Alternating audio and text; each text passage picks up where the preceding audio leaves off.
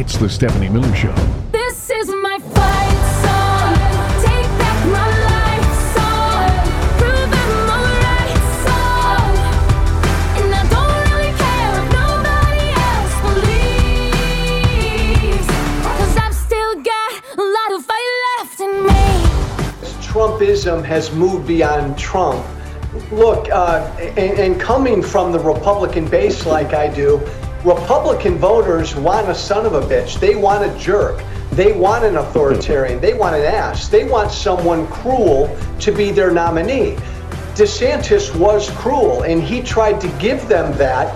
But as Simon said, Trump is cruel, but Trump's got charisma. He does he does the Trump thing. DeSantis is cruel without any charisma. Thank you, Joe Walsh. Uh, yes. Ron DeSantis is just as mean. He tried. Little feller tried. Little. Shouldn't we have made his uh, him carry his uh, what do you call it? His candidacy to tour to uh, The you know, term? to term? Yeah. Yeah. He had to go out uh, across state lines to abort his campaign, didn't Sure. he? Yes, he did. Yeah. Yeah. See what I did there? I did. I see am a what you little did tired, so I Yeah. stumbled. I was a little stumbly there. I apologize. Thank you, San Francisco. I'm going to say uh, the sexy liberal jokes made him drop out. They were too good. I think so. John That- that was a good Fugelsang did a brilliant thing about him just wanting to transition from a governor to a president, Yep. and why won't you let him transition? Your Exactly. monsters. It was hilarious. Yep. Uh, smart, hilarious. Oh my God, Glenn Kirschner, hot, hunky, Frangela, brilliant, Hal Sparks, brilliant, Mm-hmm. Mama, sleepy, You had a day. in a sparkly dress. yes. Okay. Sound by Jody Hamilton. Six degrees of Bob Mackie separation. Uh huh. Everyone thinks it's Jody's dress. I'm like, it's not physically her dress. Right.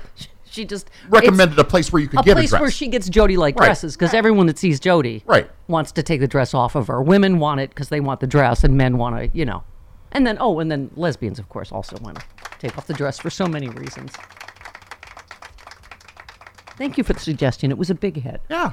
People loved it. All right, Jody's masked up because Chris and I traveled Mm-hmm. because you know because Because. COVIDiousy. Yes. Okay. And see, do you know a couple came from Ottawa? To Saw spend- that. Yeah. I, I have the letter. Hang on. Oh my God, our fans are just the greatest. Yeah. Can I just say the greatest? Yep. Um, they came all the way from Ottawa, and one of them tested positive before the show, and Oh, so no. said told her partner to go, and uh, we had a great time. Anyway, we're gonna they, they'll be our guest in an upcoming show. They Okay. came all the way in for the weekend, and uh, Oh. ay ay ay. Maybe But we could take the sexy liberal show to Ottawa. there you go. Yeah. Is that a boot? Okay. and uh, yeah, I love that. You know how the listeners call it our show. It's I, I, they feel that way about sexy liberal. I love that Mm-hmm. people were very grateful to Jody to put, me in something else besides a black lace dress. Well- so they were like, "Oh, good." And then there actually this fantastic African American woman came up and started to try to redo my weave. She's like, "Girl, can Frangela help you? What is Oh. going on with this rat?" Because they're temporary extensions. I had the regular ones, but they're expensive and If- pain in the ass, and so I have like temporary ones. But she literally started fixing my hair at the meet and greet. She's like, "Girl, If if Jody ratty weave." If Jody and I had said something about your weave, you would we would have a stapler thrown at us. No, you wouldn't. Yes, we would. I don't care. I've what? How long ago, Jody, did I pass into becoming Grizabella and Cats? I mean, come on, ratty old Midnight, Ratty not a sound on the pavement. midnight. ratty, ratty weave, uh-huh. tattered, sparkly dress. Mm-hmm. You, you were We leaking. started this. You were leaking sequins uh, all night. There were sequins all over my hotel room, and I didn't even get any action. Uh huh. it was like Liberace exploded in my hotel room. Oh, you know why, Jody? Because without your help. Oh, by the way, people wonder why Jody wasn't there because Jody requires uh, the Concorde in her uh, uh, and caviar in her rider, uh-huh. so we can't really afford Jody. Yeah. But But her mom sent the caviar. Did it, did it arrive? Yes. Good. Okay. Oh, and uh, Carol Burnett has notes for me on uh, how I, I sit on a stool, apparently, Mm-hmm. because there was a picture you posted, Chris, of me slouching. no, I didn't My post Catholic picture. school nuns and Carol uh, Carol did? Burnett are I think very Bart did. Catholic school nuns. Carol Burnett Disappointed! all disappointed in my slouchy slouchy posture on a stool. It was terrible. Okay, listen, I Mama had a very long day. I know you did. Did United United change their uh, their slogan from "Fly the Friendly Skies" to "Fly the You Skies"? Uh-huh. Apparently. I had a. I had the longest day ever, and I was only going from Burbank to San Francisco, which Well, is an hour. I spent the okay. entire. I'm like Tom Hanks in Terminal. I live in Burbank Airport now. Here's- they here's- called me in the morning and said your flight is over, book oversold. uh-huh. Would you like to volunteer? I'm like, oh no. I mean, I didn't go full metal. Do you know who I am, douchebag? You But I was could've. like, no, I can't I have a show. I can't not know. I can't volunteer to not go. Anyway, so uh, but it was just a thing. It was like Here's the thing about long. Burbank. Huh? Here's the thing about Yeah. Burbank. I had It- to it's pay a for a very- seat I've right, already paid for. I had to pay to check a bag a- I didn't need to check. I had Yes. to do like yes, Burbank go is a smaller, much more convenient airport. Yes. However, they don't have nearly as many flights going up to San Francisco as LAX. There wasn't any I could have caught in time in LAX either. Well, they were uh, all sold out. LAX has a flight every half hour Anyway. to San Francisco. Oh, there were ones, it, but they were just full at Right. LAX and in Next time, choose, anyway, choose LAX. anyway, it was a magical day, magical stress-free day. Uber dropped me off. I don't know several blocks away in the rain. in San They're not allowed to drop Had off no on Van idea Ness. where I was. They're not allowed to drop off on Van Ness right in front of the theater. I found long- that out. Very long, stressful trip for somewhere that's an hour away. But we love you, San Francisco, and a good time was had by all. I made it. Uh, oh, guess Michael in Oakland. I got to meet our famous uh, pro boner. I was kind of starstruck at I meeting didn't get to meet famous him. Stephanie Miller show callers. Michael, Oh. he brought his lovely daughter and her friend. Oh. yes. Okay. Our pro boner. He tweeted, uh, "The show in the city was awesome. Meeting Steph in person was too. Um, uh, I may never not ever wash the jacket I was wearing when we hugged in that showbiz way. Uh, eh, how much of uh, schmuck would I be if I made a suggestion for the next one? Uh-oh. Oh, we have notes. Oh, great. I have notes already this morning from jo- Carol Burnett, from Michael in Oakland. Fine, Michael. What is your Mm-hmm. And note? this one wasn't even pay per view. Not everybody saw this one. Usually we get network notes. Yes, we do. All right, we're gonna have a lot, a lot more, Yeah. a lot more uh, sexy liberal announcements. announcements. We've been working on something for Yeah. quite a while, so that's why nothing else has gone on sale yet, And except I- for Chicago. And I do have to say, the people at the Herbst Theater were absolutely wonderful. yeah. yeah, Our stage manager, Yes. she was fantastic. She was great. She was Yeah. efficient. She was friendly. She, uh, uh, everybody there was amazing. Yeah. So a Yeah. shout out to the Herbst Theater. And I already uh, gave you a big love because I didn't get to say goodnight. Thank you. Chris Lavoie does this. Just not part of his job. He goes and does this. Did a fantastic job. played the sound some- cues. he wore something tight. played the sound cues correctly, except for Glenn Kirschner's because I didn't bring Glenn Kirschner's Jingle. Oh well. That's when I threw a stapler at did. No, You I- did. I, did. I don't travel with my stapler. There's no, room. You threw a Klieg light at me. Nice. Here, stand right under this stage light. yeah. Nomi said, uh, "You superstars look amazing. Steph, the pic of you and Glenn looks like a press release. It's so good. Jody's dress is amazing, wonderful choice for the first show of the year. Yeah, more really applause for Jody's dress, which is not Jody's dress. Everybody. Yeah. Is a place where Jody gets dresses. But she had. Oh, by the way, here's why I needed you to actually come with me, not just to fix my ratty weave, but I didn't literally didn't know which way the dress went on. It So that's goes why on I had, the- that's why I had sequins all over my room, and he doesn't know. He's a dude. Yeah. I, she asked me, and I'm like, I'm like, I have uh, is no this dress idea. on backwards? No, you had it on right. I well, yeah, because the tag, but the Right. V was in the back. Yeah. Yeah. It's the, Yeah. the style of the dress. It's the style at the time. yeah. That's why it's so many sequins because I tried it on like six times in the hotel room. I'm like, I don't even know which is the front. I am so tired. Oh. I've been in Burbank all day. someone came up to me at the meet and greet and said, "Hey, Travis." Isn't? Oh, that's like Kelly just wrote and said thank you to, to Jody and Travis Yeah. for Uh-huh. doing such a good job getting the show on the air. Yeah. Okay, no one even notices. There's been a cast change. All right, and thank you to Nikki Haley. I got a, a huge opening joke. I just said, um, "Welcome." I invited uh, Nancy Pelosi to join us as she has done before, but I got confused and invited Nikki Haley by accident. So I hope you enjoy her on panel tonight. Okay, I do feel like finally people are covering Trump's de- obvious dementia. Yeah. I mean, wouldn't that be something? Somebody tweeted that. Wouldn't it be something if it's dementia that takes him down finally, right?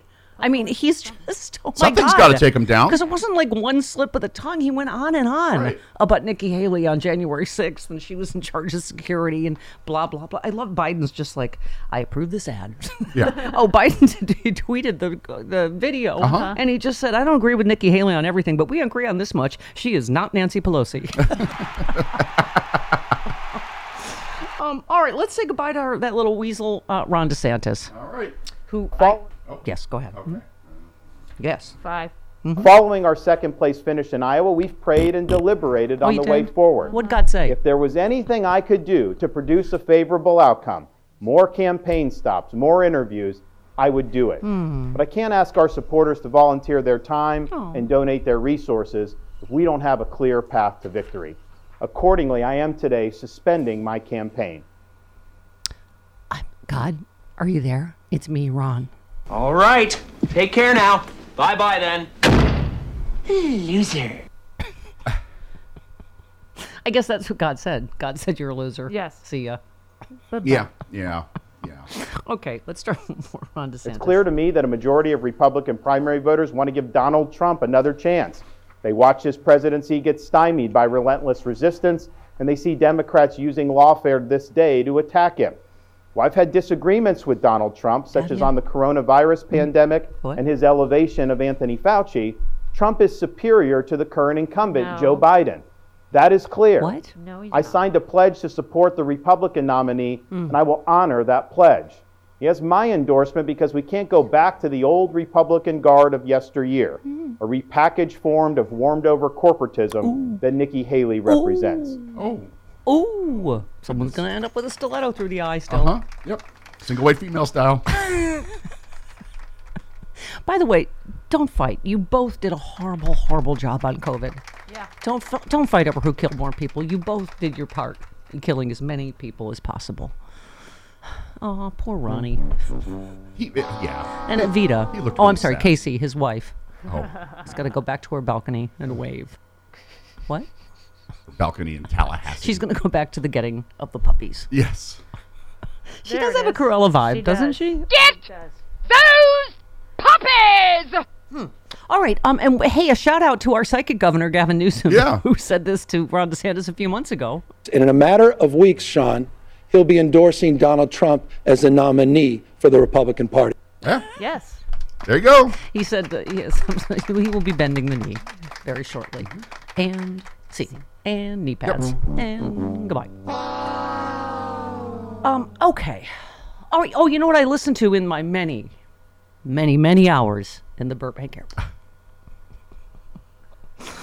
Uh, okay. Oh, by the way, I did learn you can get on the flight if you uh, pay a lot of extra stuff. Oh, absolutely. Oh, God. Pay for Yeah. a seat you've already paid for. I was- also check a bag you don't need to check. Yeah. Yeah. I, I was on Southwest and I was in Group C, and they said you can pay more money and get into Group A if you want. Oh, I was in group six, and I like the couple people that were with me. I was like, they they want to make you feel absolutely as bad as possible about yourself, don't they? They go out of their way, just right. Because one, two, three, And then they go anybody after no, three. not you yet. No, no. Five. No, can I? No, not you, loser. Computer says nah. I had a middle seat on the way back. Oh. Yeah. It Uh, Yes, it's a very. I'm, I'm a little wide. yeah, you are. You're Yeah. a little, you're a little uh, Yeah. chunky in a good way, muscly way. Well, and, yeah. and and both people on either side of me, of course, took up the armrest. So I'm like sitting there like this. All right. So I anyway, well, what I listened I listened to uh, the fantastic Bob Cesca show Uh-huh. with the fantastic Jody Hamilton, but also the Rachel Bitecofer one, which Mm-hmm. I thought is so interesting to talk about in terms of polling and all that, and why we shouldn't panic because I. They are so tribal on their side, clearly, with this support for Trump. And she was talking about how, you know, Democrat, we aren't as tribal. And so, you know, when you talk about his approval rating, like, oh no, it's because she was saying they don't ever turn against Trump. Or any, at the height of COVID, when he was telling you to drink bleach, and do you remember a 9 11 a They day? him. 3,000 people a day were dying. His approval rate, like, they don't. That's what I'm saying. It's like the, the, the indictments, none of it. Right. Which I guess is good because obviously it looks like the election hall today would be a bloodbath against, you know, in, in terms of, particularly after he gets convicted, which he's going to get convicted. He's going to get convicted. Just saying. We do the Rachel Maddow whisper now. You he's have to. going to get convicted. Um, but anyway, yeah. I so that's what I think i- is interesting. And she was even saying, like the economy. The second Biden got into office, Trump voters said the economy sucks. I mean, so what their stuff is based on. Somebody was saying, "Oh, we're having a vibe session. It's people's vibe. It's not based on facts and figures. The economy is provably spectacularly better than when Trump is in. But they, no, they're not going to tell pollsters that because they're so tribal. It's it's just oh, the economy sucks immediately, which is still Trump's economy, obviously. The day anyway. So I just I'm very cheered by this weekend in general. Goodbye, Ron. Hmm, Don't let the door hit you. Oh, by the way, is he woke yet? Is he up yet this morning?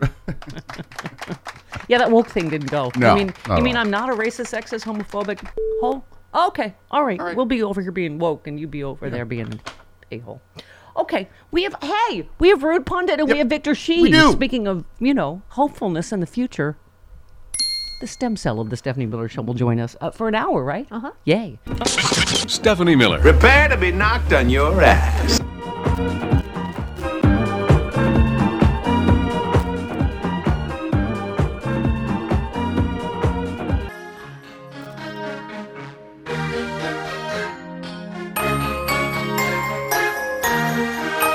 Who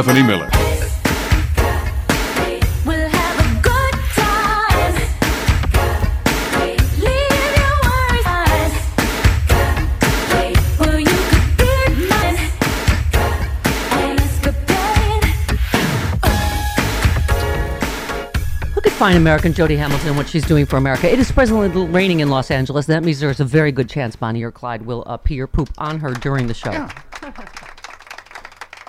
They just stare at me. It's not even wasn't even raining hard, Chris. They just I, they sit in the yard and they look at me and they're like, "Nope." Hmm.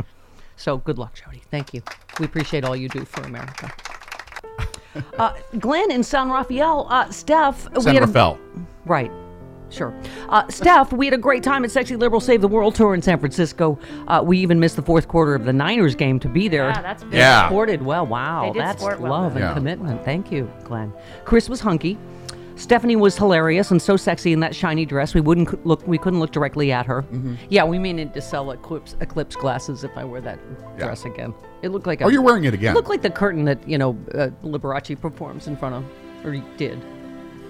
Yes. Uh, John Howell and Frangela all brought their A game, were phenomenal. Glenn Kirschner was brilliantly funny. The only disappointment was we didn't get the pleasure of seeing Jody. Was San Francisco caviar not sufficient? We can't afford the Concorde jet, but we make good wine out of Concord grapes. No, that is not sufficient for Ms. Hamilton's rider. Thanks again. I'm, pardon me, reminded of what John said in exactly one year. I'm looking forward to the Biden second inauguration. Woohoo! Biden Harris. I sent you a picture of me eating cheese out of a can. yes, you did. Okay. yes, you did. Highbrow and lowbrow. Yes. Hello, Karen in Chicago. Hello. Hi, good morning. Congrats. I Thank heard you. it was great. I wish there were more pictures. Uh, Um, Bart the but, Bear uh, to- yeah, took only look- one picture of me where I looked like I was pregnant. The other ones were fine. Just kidding, Bart. Okay, go. they go were ahead. great, and you look beautiful. Thank uh, you. know, uh, listen, if you want to see some bad pictures, me on uh, the stage at Sexy Liberal Chicago. No, you are okay, I'm like, what the hell? Beautiful. Beautiful. Um, anyway, there were some bad angles. Anyway, um, but l- let me just say this: I do, I do Is there a good angle for women of a the certain age? I don't think so. Uh, yeah, it's it's getting harder. Um, but you know, this whole thing. I was listening to Joe Scarborough this morning, and you know, talking about the Republican Party and they're kissing the ring, and you know how you know what this means. You know, Yeah. just Good for that. Good for you. Follow him right over the cliff. Okay. Rude Pundit next.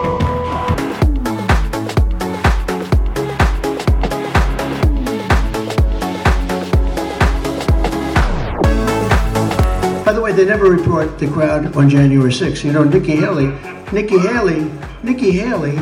You know, they did you know they destroyed all of the information, all of the evidence, everything, deleted and destroyed all of it, all of it, because of lots of things. Like Nikki Haley is in charge of security. We offered her 10,000 people.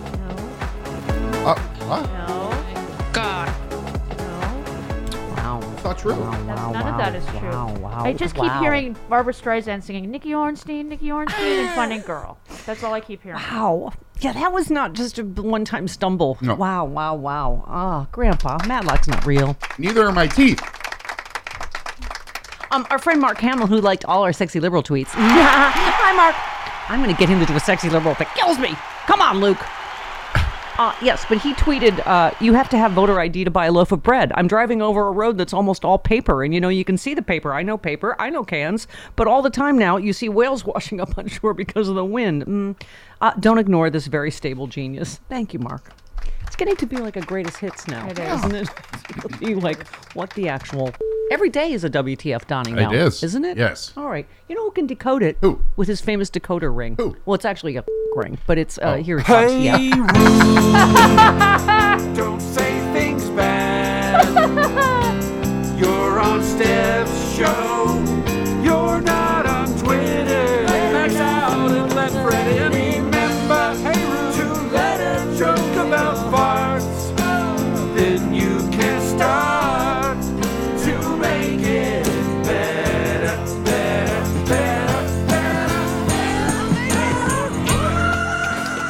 Hiya. Hiya, Rude Pundit. How are you? I'm dandy. You know what my favorite thing about that quote, though, that, that Yes. clip you played of Trump, is he's actually mashing in the E. Jean Carroll trial Uh-huh. Right. with with January 6th with Nikki Haley. Yeah. It, it's incredible. It's incredible. It really is like, you know, I- this is a sad story, but I'll I'll tell it anyway. okay. When my grandfather was dying, Oh. Oh, I'm sorry. I didn't. Happy Monday. Yeah. Uh, he went through a period of dementia where he started to relive events from his life. Oh, dear. And it was very, very weird, kind of cool, but it would be like, oh, now he's here. He's beca- he became unstuck in time. And he just started going from event to event. And Did he also run against Barack like Obama? that. Yeah. Yeah, yeah. Yeah. Oh boy. Um. Yeah. You. And by the way, thank you for your Eric Boehlerting on this Monday. Just the, headlines. Former President Trump appears to confuse pot- Nikki Haley, and you said unless there's a chance he was really saying Nikki Haley should have asked for help defending the Capitol on January 6th, he didn't appear to do anything. He did it. He did confuse them and refuses to correct himself. I mean, it's just. I, I think this is. I hope the beginning route of the media's, you know, the scales falling where I get it, the clicks and the ratings, but you can't keep trying to, like, I feel like they keep trying to clean up his obvious dementia and stumbles and just look at him. He's a sweaty, demented mess. And it's just, the, the, these, you know, headlines are just, oh, you know, and he's out there just ranting for 90 minutes, two hours, and and you know, go interview some of the people as they're leaving early. Yeah. you know, Yeah, what made them who are leave? bored. What I mean, they're still going to vote for him, but you know what happened? Well, I got bored. You know, I got school tomorrow. Whatever. I got to bring the kids to school tomorrow. It's it, it is it's just bizarre, and it is increasingly bizarre, and it's increasingly Yeah. frantic. It's, it's I mean, Rude, I I don't know what how you're feeling this, but I'm just feeling increasing. Maybe I shouldn't, because again, I always want us to, you know, I know Rachel Bitecofer said that too. She wants us always to be scared, always to run, you know, as if we're behind, because it it is terrifying. Even the vague prospect that he could get back in office, but I do feel like they're gonna themselves. I mean, it's just because you're right. He's gonna win huge right tomorrow in New Hampshire. Like they're stuck with him, and I think he's going to get convicted. I think he's a disaster in the general. I mean, he may not not even make it on some ballots. So that's the part where then does he quit? Because he, he's going to lose anyway if he knows he's not going to be on some ballot. What is he? I, I don't know. I don't know what they do. I, you know, this whole thing has made me. I, I have I have actually started like in the middle of the night, woken up thinking, what's going to happen here? What what Right. happens to the country? What happens? Because there's no way he's leaving gently from this. There is no way that he is going to go out in a dignified way. Right. It's going to be screaming, ranting, demanding. Right. Well, that's what I mean. Or does he a- go, oh, hoax, you know, rigged? It's going to be rigged, so I, I'm going to, Oh, you know, or Already, he's Right. saying that. I mean, I'm surprised he didn't say that there was something wrong with the Iowa caucus because he only won by 30 points and not the 50 that some polls had him at. Right. Yeah. It's like breaking up with a narcissist. They never Oh, go God. quietly. No, that's what I said that Yeah. to someone at the meet and greet in San Francisco. I said he's like our crazy ex Yeah. that just won't stop stalking us. Yeah. That we can't, like, oh my God, Oh, when is no. this And- long and national texting- nightmare going to be over? Oh, yeah, and he'll keep texting you for money. I mean, there's no way that he's going to stop Holla that. back, holla back. Sir, PSA we play. Okay. Um, yeah, you just uh, you said no one hates America more than Trump and the MAGA cretins. The piece you wrote, brilliant as usual, Rude. You said, believe it or not, the election of 2020, up to and through election day, was pretty much a triumph of the American electoral system at all levels. At the height of a global pandemic, with hospitals overwhelmed, with corpses being kept in trailers, with supply chains uh, we had a, held a presidential election, and that mother was uh, run amazingly well. You said the combination of early voting, mail-in ballots, along with election day voting, uh, worked. It should have been one of the great civic celebrations in U.S. history. We should have been patting ourselves on the back for coming through voting at the highest rate since 1900. We should have been beaming with pride at how awesome this country can be when it wants to be, but we were not allowed that pride. We were not allowed that celebration. Instead, we were treated to an entire movement led by the damn president of the United States, uh, beating that to death, and still is. Yeah. I mean, Yeah. yeah. It enrages me every time I think about that. I'm like, it, it- we should have been like, holy cow, we really did that. We did that. It was incredible. You know, it's it's amazing to pull off elections in the it, with the stupid array of election laws in this country any year, but Yeah. to do it in the middle of a pandemic and for it to go so incredibly well Yeah. is it's a miracle. And and you know, it, any candidate, any candidate that uh, that that that was part of that would have been running on that. Would have been saying, "Hey, in the middle of the pandemic, I was president and the election went great. I know I lost, but hey, now I'm running again." Yeah, yeah. I mean, I, I it's what you said. I keep saying that. I just feel like this is anything can happen year. Like I just have no clue. This is going to be a wild ride. I think no matter what. I think the Mickey Mouse I- I Club had anything can happen day. That's I, I, and as always with, with most elections, I don't think there's going to be any clarity until after Labor Day. Yeah. And, you know, because By the way, my friend start- who comes from a right wing area was saying, "Do you know how much like a lot of these Republicans love Disney? Like that was such a stupid fight. Like his it was such a stupid campaign, right? Like he really was trying to just be Trump light. Like no, I can be as mean and you know." racist and homophobic and petty right? but it just you know they didn't want trump light Yeah, and think about how he has screwed DeSantis has screwed over Florida. Yeah. You know, how many of those laws would never have come oh my up? god housing insurance he doesn't done anything on any issue that affects any floridian But the, we wouldn't have the "Don't Say Gay" bill. We wouldn't have all of those things if he hadn't been running for president, trying to out Trump Trump. Yeah. And you know, so I no, nothing but you know, but just disgust at this a hole for doing everything that he did, and then and then to go out with an announcement on Twitter.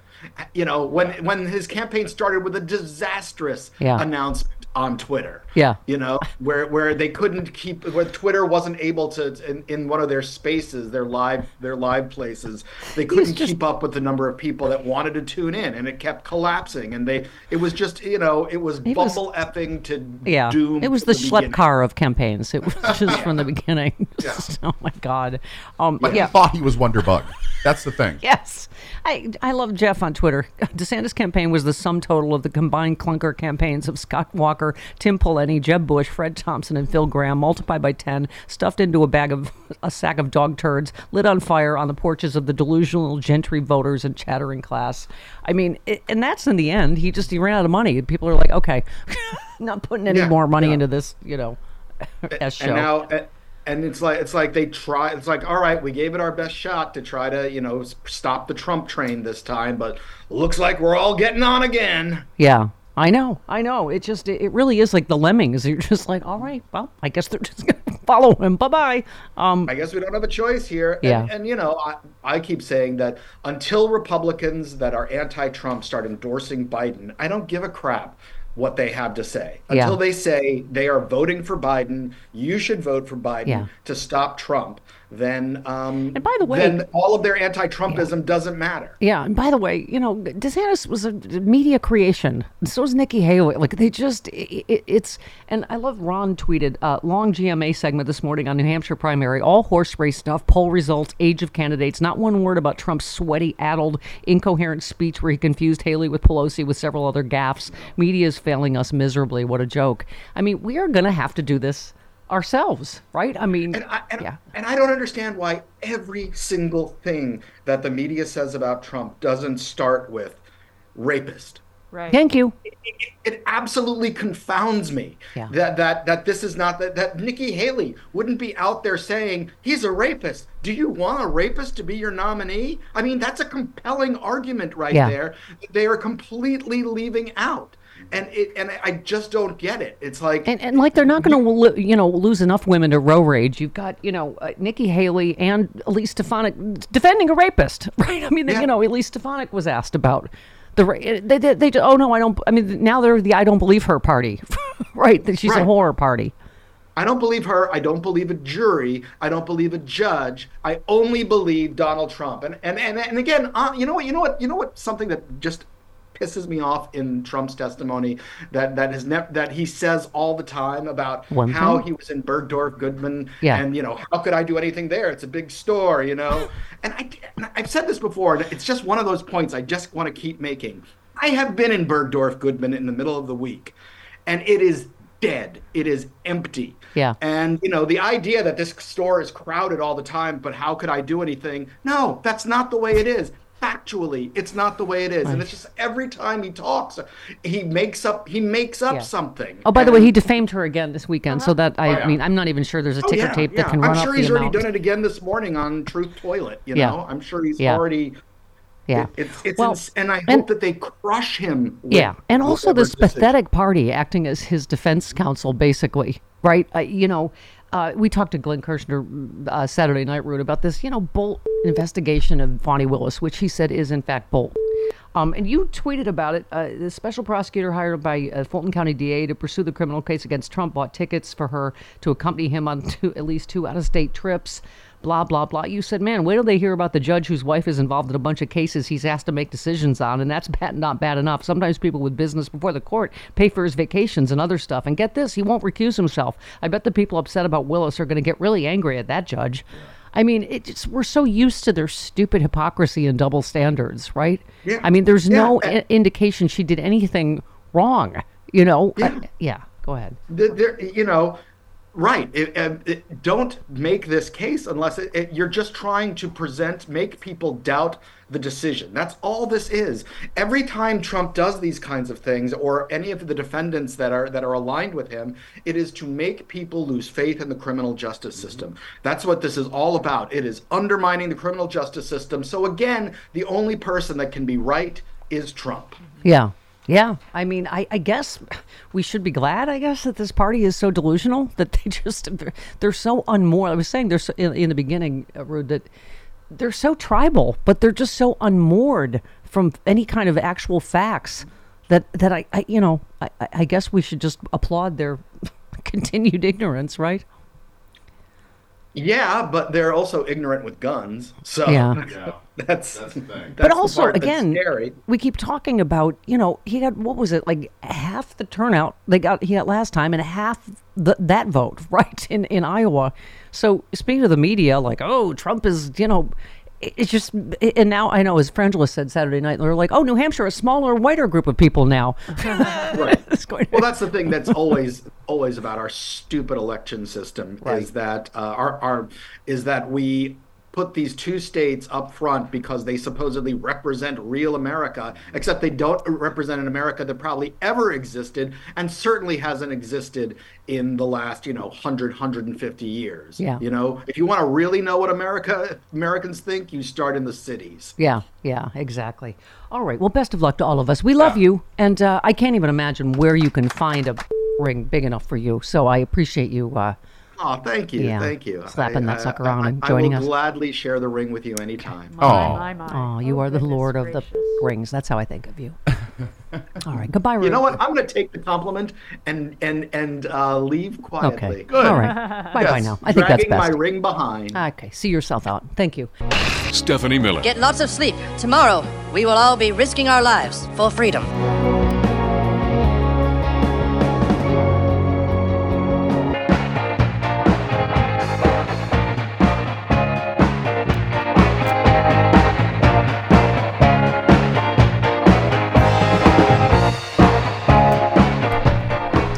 Is the Stephanie Miller Show. Oh my God! Look, it's Michael in Oakland. Everybody, I got to meet him. He's handsome and romantic. Hello, Michael. Hi there. I resemble that remark. Yes, you're definitely a pro bono lawyer. Hello. And your So daughter, by the way, your daughter is adorable. What a sweetie. Thank you. Thank you. She she she and her roommate loved the show. Oh, good. It was absolutely wonderful show. How old are they? But it was so popular. I'm sorry. How old are they? Twenties. They're in college. Becky's their roommate. You seem College, you Becky's. seem They unsure both- sure of how old your daughter is, but okay, something twenties. That's fine. Okay. anyway, they're well, I don't know how old the roommate is actually. My daughter's 21. Okay. Okay. So, All right. so, so your your show is such a hit that the Performing Arts Center garage was sold out. Oh. Ooh. And I had to use a kind of a parking app. That turned out to, I realized it was a little bit scammy, but I had had no time, and I, my car got broken into. Oh. No. In, in the city. Ay, ay, ay, I'm but sorry. I had just enough intuition. I had just enough intuition to make sure I didn't leave my laptop in there. Okay. And so nothing of value really got stolen. So there you go. Aw. Excuse me. Well, Now, but the show is now. Is there? How, how, everybody thinks they're a showbiz expert, right? Mhm, yes. But how much of a how much of a schmuck would I be if I had a little suggestion? go oh, ahead. We can't okay. live without We love listener. notes. No, we love notes so much, Michael. Go ahead. Oh, okay. Now, I mean, I, it might, maybe you don't, maybe you're not doing it because of COVID, or you just don't think it would be funny.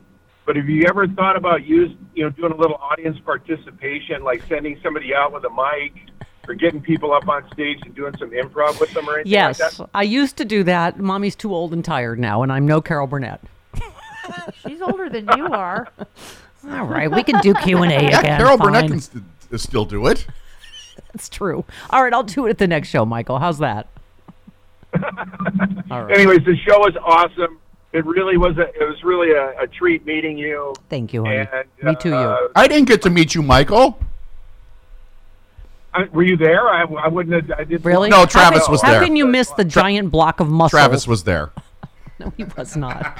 Okay. Well, I, the meet and greet was kind of, you know, everybody was all spread out, and you know, you had to wait a long time just to say hi to Steffi. So it was like, you know, I had to budget my time. You know what I mean? Yes, But yes. anyways, it was. I, I think the fact Yeah, that I'm wildly popular was- goes without was saying. really wonderful. Oh, All right, thank you, honey. So Thank nice you- to meet you. Thank you for coming.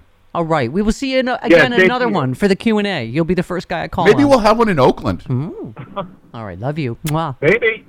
All right, bye bye. he was cute. He's super cute. Oh, his daughter's adorable. Oh. Dan in Chicago. Hello, Dan. Hi, I just want to make a comment on the uh, migrants coming in. I remember everybody, all of us here are immigrants into this country. Yes.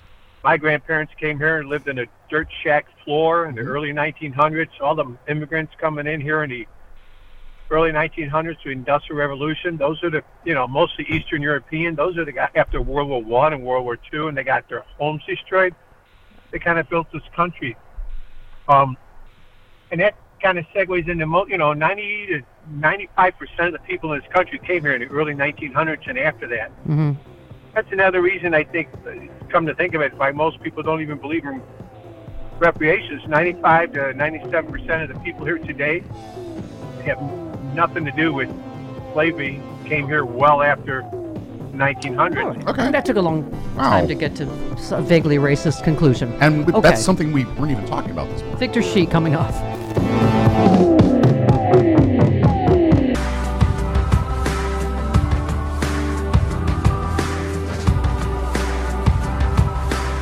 It's the Stephanie Miller Show.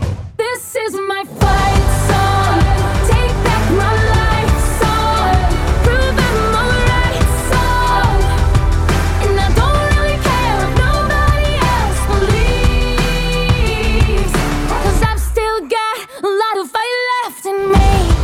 You will have, very seldom, but you will have the rogue, we call it the rogue cop, the bad apple, and perhaps you'll have that also with president. But there's nothing you can do about that. You're going to have to give the president, you're going to have to allow a president, any president, to have immunity so that that president can act and do what he feels and what his group of advisors feel is the absolute right thing. Otherwise, you're going to have presidents that are totally impotent. And we've had enough of them already. We've had enough of them already. So having immunity is so important. And I hope the Supreme Court has the courage to do that because Mm. otherwise you're just not going to be in a very strong position very long. It'll totally change our country, in my opinion. Hmm. There's nothing you can do. I feel like there is. I feel like uh, indictments, imprisonment, voting against you. I feel like there is something yeah. that could be done. He does realize that if the court does grant the immunity claim, Yes. Joe Biden can can shoot him on Fifth Avenue. Well, he can it's just a himself king. suggestion. It's not a. I'm not saying I. He can declare It's a legal uh, theory, Chris. It's Right. not a. Okay. Did- what was the other bad analogy he made? Oh, that uh, Truman would be prosecuted for. No, uh, he wouldn't. That was under his duties as president. That was not the same. Thank you, Joe. Thank you very much. Okay. Um, l- another love letter. Thank you, San Francisco. Fant- uh, first sexy liberal of 2024. Save the World tour. Fantastic. Uh, she, uh, who was it? Uh, Celine. Oh, Celine. Good morning, Steph. I heard. Um, Oh no, I'm sorry. This is from Nicole, her partner. Good morning, Steph. I heard from Celine. The show was amazing last night. She really enjoyed meeting all of you. Unfortunately, I ended up testing positive for COVID last night. They flew from Ottawa. Yeah. We even tested twice to be sure. I told Celine to go without me since she tested negative. We made sure to keep her mask down at all times, didn't come close to contact with anybody. It sucked because neither of us had gotten COVID until now. My first trip to the U.S. since 2016, and I get COVID. WTF. On the whole, our trip to San Francisco was amazing. Not seeing you was a big letdown, but hopefully we'll have a chance to see see you next time you come to the East Coast. Take care, Steph. Keep up the good fight. Your favorite Canadian listeners, Nicole and Cel- Celine, uh, Vive la Resistance. Yes, they will be coming as our guests to whatever upcoming show they would like. Ah, that was so, and her. It was so great to meet her partner and, Yeah. and everybody that came out. SexyLiberal.com. Chicago's the only one that's on sale in August, but there's going to be some Maybe a few more. announcements. All right, so stay tuned for that. Um, speaking of, uh, yeah, let's see, where do we start with the COVID tweets? Uh, one tweet: Hundreds of Americans are still dying from COVID nineteen each week. Uh, Paxlovid has been shown to reduce hospitalizations and deaths for the unvaccinated patients at risk of severe disease by nearly ninety percent if started within three days of symptoms, but it's still underused. Why? It's a combination of misunderstanding about who's eligible for Paxlovid, a misunderstanding about whether Paxlovid works, and then sometimes trouble getting uh, prescriptions. So, uh, Jody, you took it. I, didn't. I don't have. You have some underlying conditions. I, don't have any. So, and I went to my, you know, my telehealth visit with Dr. Redlener. Sure. Yeah, he called you. I you. can't get Kaiser on the phone. Yeah, he called me. Yeah. Anyway, but I think that's a good uh, a good point that we have tools now that we didn't. Um, another tweet: ninety-five percent of people unmasked at grocery stores. People glare at me and look away like I'm disturbing their COVID is gone reality, and it pisses them off. Whatever. Uh, I don't give a. Okay, good. Yes, I was one of the only people with a mask in the airport and on the plane. But you know, I, a lot of. By the way, a lot of sexy liberals were masked. Thank you, because we're smart and believe in facts and science. Um, Lucy tweets, enjoying my fourth winter with no COVID, uh, the flu, or even a common cold. I may mask in public for the rest of my life. smart. Um, none of your business. See, Jody's masked today because Chris and I both traveled and blah, blah, blah. Even though that, I, I think I would be a medical miracle if I got it again after just getting Yeah. over it. That would That be would be weird. record. That would That be, would be weird. weird. That would be very strange. yeah, I think I, I pretty much had super immunity. Yeah. And I don't know. I don't. I don't feel like anything can penetrate your muscle mass. So I don't. Yeah, we'll see. That's, um, that's not how immunity works. That's not how any no. of that works. No. Rebecca Jones, who, by the way, must be uh, celebrating Ron DeSantis' humiliation. She was the one, right? Right. She was the Yeah, he person, fired yeah. her for you know doing real facts and science Right, about COVID. right. Right. She said uh, Amazon has experienced delays of five days or longer because so many of their drivers are sick. My trash hasn't been picked up in two weeks because so many county employees are sick. But God forbid we take COVID and the flu surge seriously and mandate vaccines during the worst waves for each in almost four years. Um, I was wondering, my Amazon packages were late. I was wondering about that. Uh, okay. Yes, and one last one. Barbara says, um, is, is America facing its biggest measles outbreak in years? Georgia becomes the fifth state to report cases already this year, and the FDA warns the anti vax movement will kill thousands. Oh my God. He is, a, Donald Trump is America's clap. He is a syphilitic rapist that is, that is like a disease that we have to somehow, I, I don't know how we. Right? Tim tweets How does a country as big and powerful as America allow itself to be held ransom by one man? Any other nation on earth would have ended this madness immediately and held the perpetrators uh, accountable by law. The chaos and drama that continues unabated leaves the rest of the world shaking its head in total disbelief. I have I have heard that so many times now from people not from here, even our friends from Canada Uh-huh. that just came to Sexy Liberal. They just eh, eh, shake their heads. They just can't believe. I don't know. Glenn Kirschner was very happy, clappy. Justice is coming. Mood Saturday night. He So was. We shall. Hmm? I'm glad he was there. Thank, uh, he was. He's fantastic. He is. Uh, JR tweets America's not a racist country, says the American born daughter of Indian immigrants who had to change her name so she wouldn't be bullied by her classmates for having a foreign name. Uh, is that a fair summary, Nikki Haley? Yep. Ha- First of all, she talks about experiencing racism, so how can she then say we've never been a racist country? This is part of your whole story, right? Is that you. Okay. Brian Tyler Cohen, uh, consumer sentiment surging, inflation plunging, the stock market at an all time high. This is the kind of economy that Republicans always promise on the campaign trail, only to plunge the U.S. into recession once in office. Republicans talk the talk, Democrats walk the walk. I'm feeling blue wavy this morning. That's why I wear my blue sexy liberal. We, well, we already saved democracy. Now we are saving the world this Right, tour. right.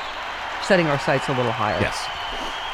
Okay. Uh, couple last ones. Bob Scully tweets the emerging tone of this election for the from those covering it is uh, patronizing. How adorable old Joe Biden's trying to run on his tangible achievements when the bold move is to brag about having more indictments than the great Al Capone.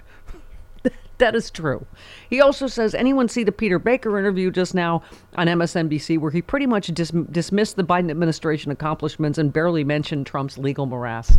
Um, we are going to have to overcome the the you know clickbait ratings driven coverage of this because it just I Well, and also, neither Iowa nor New Hampshire the Democrats are a part of. And so Right. all of the coverage has been leaning very Republican heavy because there's nothing that the Democrats have done in those campaigns Right. to Right. report. So once things start going in earnest in South Carolina, I think Yeah. it's in two weeks, Yeah. then we're going to start seeing more fair coverage. Yeah, Nikki Haley celebrated Ron DeSantis' uh, exit she, like she's in Guys and Gals, right? Right. She said it's now one fella and one lady. Uh huh. One fe- guys and gals. Oh, she's Guys and gals. It's one fella and one lady. One fella really, one a fella, like Fella. a rapist fella, rapist, multiple indicted fella. How old timey. Uh, DeSantis, we already played that through a parting shot at what did she? What did he call her? Warmed over corporatist. What, Yeah, something I like don't, that. Don't, don't fight. You're all just completely awful, including oh, this is uh, Vaughn Hillyard, who now the Trump campaign has barred Uh-huh. after this viral con- this this um, interview of Elise Stefanik. They're just despicable.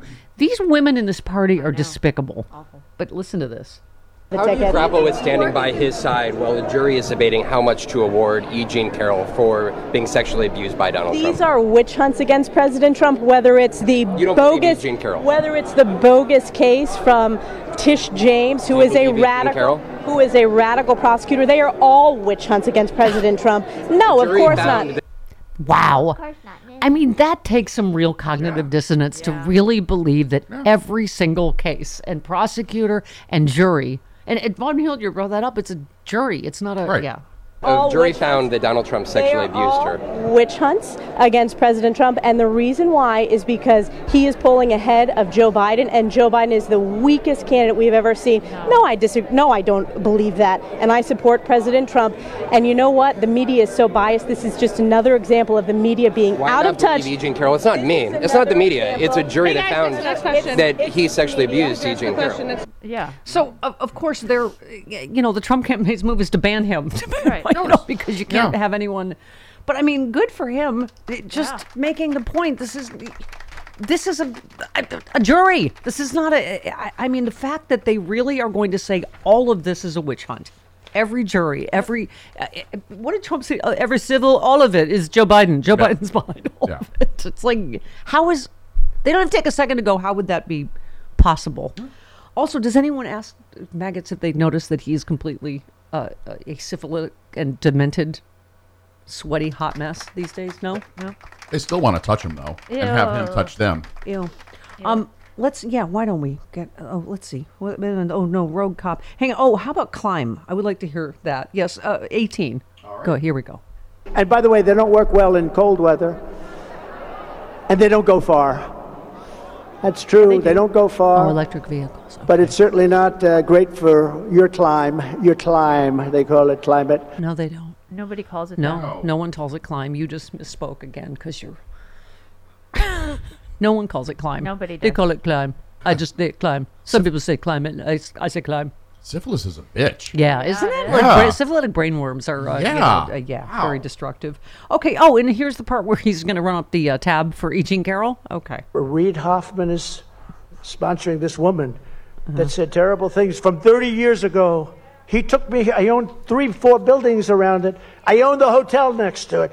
I took her, a totally fabricated story. It's all fabricated. And hmm. the lawyer is a political operative. He used to hmm. be very close to Cuomo. Do you ever hear of Cuomo? And a political operative. Then you find out they fund it, and we had a special session on funding. And when the judge found out that it was true that they're funding it, he wouldn't let it as evidence. But that's okay. Okay, and then also on Truth Social this morning, he is continuing to defame E. Jean Carroll. Oh, yeah. and Yep. some, okay. I don't. Is there a number that would that will make him shut the no? Up? What is the shut the up, Donnie number exactly? Do we know? Is Shut it- the f- up, Donnie. I don't, Chris. I just I, 11 I help and I help and I help. I, I give till it hurts. I tranquilizer dart. Mutual of Omaha's Wild Kingdom. You're going to have to. I'm just telling you. Try other more humane methods. I'm just saying. Ultimately, Oh no, this is more bad news for Nikki. New poll shows supporters of Ron DeSantis in New Hampshire are more likely to support Trump than Nikki Haley. Yeah. Oh dear. Um, 62% say they will support Trump. 30, only 30% of likely DeSantis voters marked Haley as their second choice. She's about uh, 15 points behind right now. Oh dear. Oh dear. Oh, I think she's going to find out what a racist party they are. in Yeah, like a second. absolutely. Yeah. Any second now. Larry in Minnesota. Hello, Larry. I'm I'm here. Hi. Hello. Hi. Oh. Wee, there's a guy, and he looks after the West Coast too. Say, I'm way up in northeast Minnesota, between the Appalachians and the Rockies, are all sorts of farm properties out there. Uh-huh. And all of those wonderful farmers that work so hard are basically stuck to listening to AM radio stations. When FM took over, the rich corporations, right wing corporations, bought all those little radio stations, AM, uh, north to south, east to west, and those farmers are getting fed manure. On some Yes. cold nights, I'll listen to uh, AM radio up and down the dial from way up here, and I'll get Beaker Street, WLS Chicago, and stuff. But it, it amazes me how many of them tell the same lie, and it's the same Yeah. pre-recorded from somewhere else crap. Yeah. And thank you so much for taking my call. I'm bailing. Okay. Oh, okay. wow. All He'll right take your then. answer off the air. Wow, he's a quirky little fella. That was entertaining. Um, Up near Brainerd. yes. Yeah, as we keep saying, eh, Trump was horrible for farmers. It Yeah. Just his trade war and tariffs and eh, on and on. But you're right. It, it, you know, Chris, if only we'd ever thought of that, that maybe uh, wealthy progressives should fund progressive infrastructure because that's part of, because they have a giant megaphone of lies Um, 24 7. And yeah. You asked George Soros. And I'm and we're here in my basement doing a little show and uh, flying basic economy that would put you in boarding class uh, six. So I'm just saying, you asked George, George, Soros for money. George Soros, you might want to rethink your no answer to me. I'm just saying. I seriously, if I hear one more person say, you know, wealthy liberals really need to get it. You've been trying for years to tell them you've got to fund, right? Like our, eh, we are like a teeny, t- we're the Who's in Whoville, basically. We are. Compared to, but they're right. When you keep asking, why did they vote against their self interest? That's why. Because they're fed a steady stream of lies from right wing radio, Fox News, and we, we are struggling just to get basic facts out there. And also farts, fart jokes. Fart jokes. Because makes the facts go down easier. Thom Hartmann loves a good fart joke. He does. He's giggly on this show. He is. Whenever he's on how this show, smart he- he's I don't very care how funny. smart he is. Yeah. All right. Uh, Victor Shi coming up. Tw- Doesn't anyone notice this? I feel like I'm taking crazy pills. It's the Stephanie Miller Show.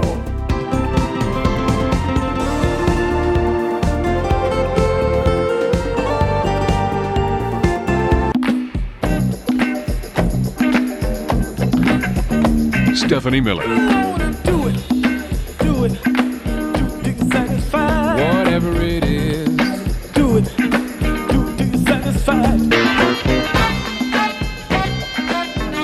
Yeah. Get it. Get it. Do it. Pete in Wisconsin. Hello, Pete. Welcome. You're on the Stephanie Miller Show. Good buddy every morning. Good buddy, every morning. How you doing? It's water cooler shot this I just wanted to say that uh, my uh, my spidey senses are tingly with all of these Republicans falling in line so quickly and so abjectly, Uh huh. and which is weird because normally when I talk to you, other bits of me are tingly, but I digress. Yeah. Hmm. And I I just I can't help but think, you know, I don't know if you guys remember this, but uh, I think it was a few Octobers ago, the Department of Homeland Security and the FBI put out a uh, bulletin basically stating that MAGA wanted to explode a dirty bomb in front of the FBI headquarters in Washington D.C. And so that tells me either they have, uh, and this is something for maybe Frank Figliuzzi or somebody. I think that tells me that either they have the capability of making a bomb, but they don't have the fissile material, or they have the fissile material and they don't have the capability to make the bomb. But either way, like, I, I keep coming back to Nicolle Wallace. Like, everybody knows that something bad is going to happen. Yeah. And yeah. I, and by I the just- way, I agree with I- with I- Frangela uh, Saturday night. Nicolle Wallace needs to get back to work. I don't know what is happening, but she needs to get back on that You wall for America. She's a new And mother. I, I hate to be doomy and gloomy this morning, but I just I just can't shake that really really bad feeling. Yeah. Just- and I think it's because It's a, you know when it's I a see all these Republicans spending Sorry, go ahead. Yeah, no, it, Pete, it's a hard balance. You're right between you know not like being afraid of the bullies because that's exactly what they want, and and but being aware of the threat, as you say, you know. And Frank uh, Yeah, talks and- about that that they are the, there is a very significant, violent, white supremacist, right wing threat in this country, and you know. It, And I think go ahead. And I think that's what the Republicans know and understand because nobody knows their base better than them because they spend all their time shaping it. And I think they're freaking out now too, and they're just trying to forestall. They're trying to keep the lid on their constituents for as long as they can. Yeah. And then when they do explode, they can say, "Oh, not me. I didn't know. Well, who cares?" Uh, you know. Yeah, exactly. the main thing is that Nicolle Wallace needs to get back to work. Nicolle, get up. Come on, let's go. 29 minutes after the hour, Stephanie Miller Show.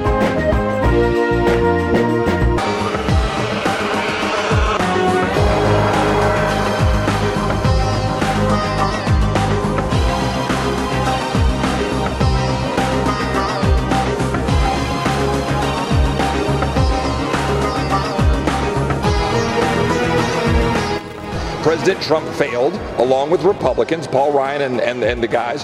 They failed in 2018 to actually move a border security bill to tighten this so that we weren't dealing with this crisis right now. They failed to actually get the wall built.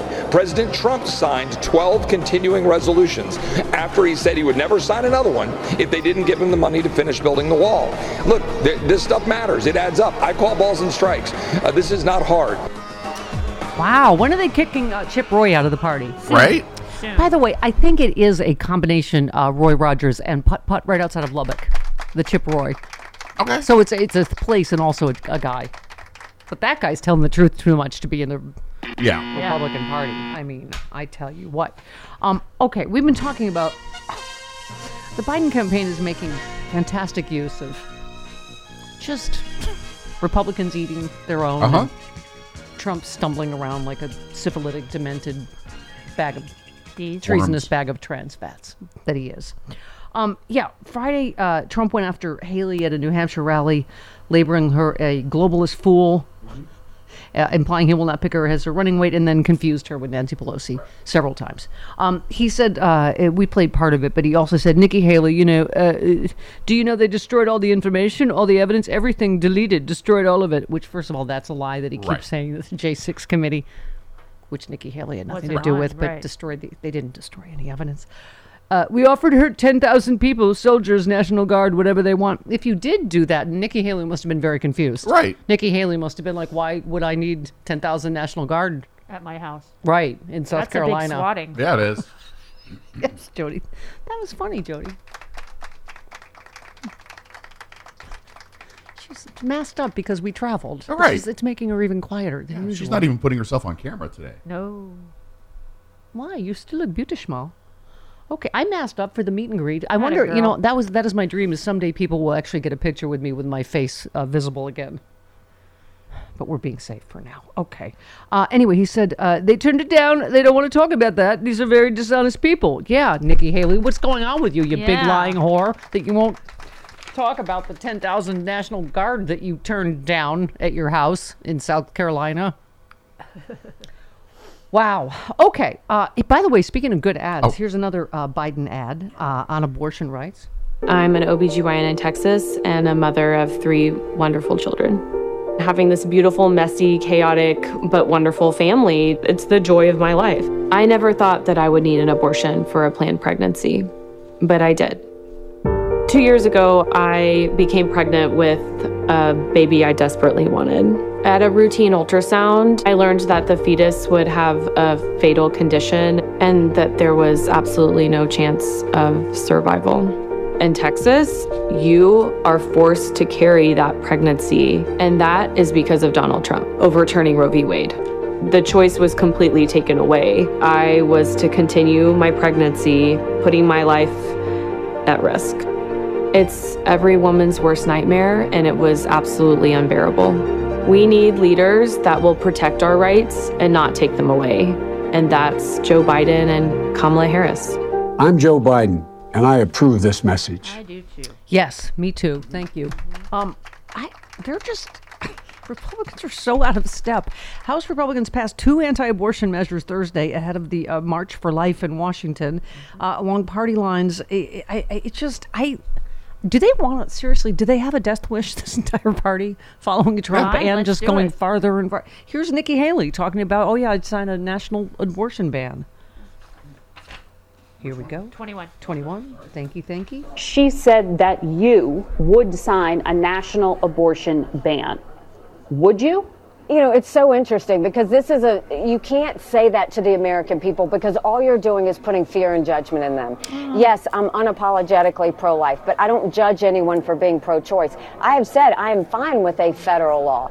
So, yeah, she A would. federal law banning abortion. She's fine Right, with that. Aye, Right. aye, aye. Fine with that. Um, Hakeem Jeffries talking about this uh, issue House. Republicans have begun this year the same way that they ended last year, targeting women's reproductive freedom. The distinction between Democrats and extreme MAGA Republicans on the abortion care issue couldn't be any clearer. House Democrats believe in a woman's freedom to make her own reproductive health care decisions. It's a decision that should be between a woman, her family, and her doctors. Yep. Uh, one more, Hakeem Jeffries. What House Republicans want to do is to criminalize abortion care. House Republicans want to impose a nationwide abortion ban. House Republicans want to undermine reproductive freedom. And that's what the underlying bill that's on the floor right now is all about. Nothing more and nothing less. Yeah, this is still going to be a huge issue, and I don't. i- i- men that tell you it's not, or I don't know if they're being patronizing, Chris, or condescending. Uh, but I'm just a condescending. chick. I'm just a chick. So, yeah, how- so why, how would you know? I'm. Yeah. Patrocending. Yeah. All right. Hakeem Jeffries. One more. If the legislation that is under consideration was really about improving the opportunity for the children, the infants, the babies of America to live a healthy life, then extreme MAGA Republicans would join Democrats in our efforts to bring that about.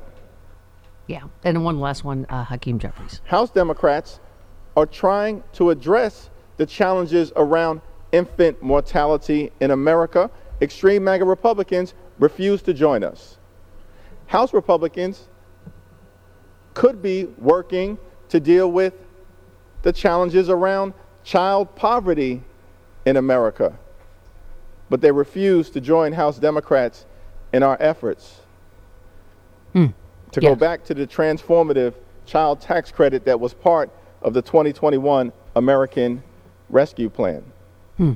But uh, Republicans do support your choice, your body, your choice, uh, your choice to give your children, you know, measles and continue to get COVID for the, choice next, for the next 11 billion years. Or your choice to catch syphilis. Yeah, exactly. Uh, Joanne in Maryland, hello. Hi, good Hi. morning, Good- Stephanie. it's good so morning. great to talk to all you guys. You too.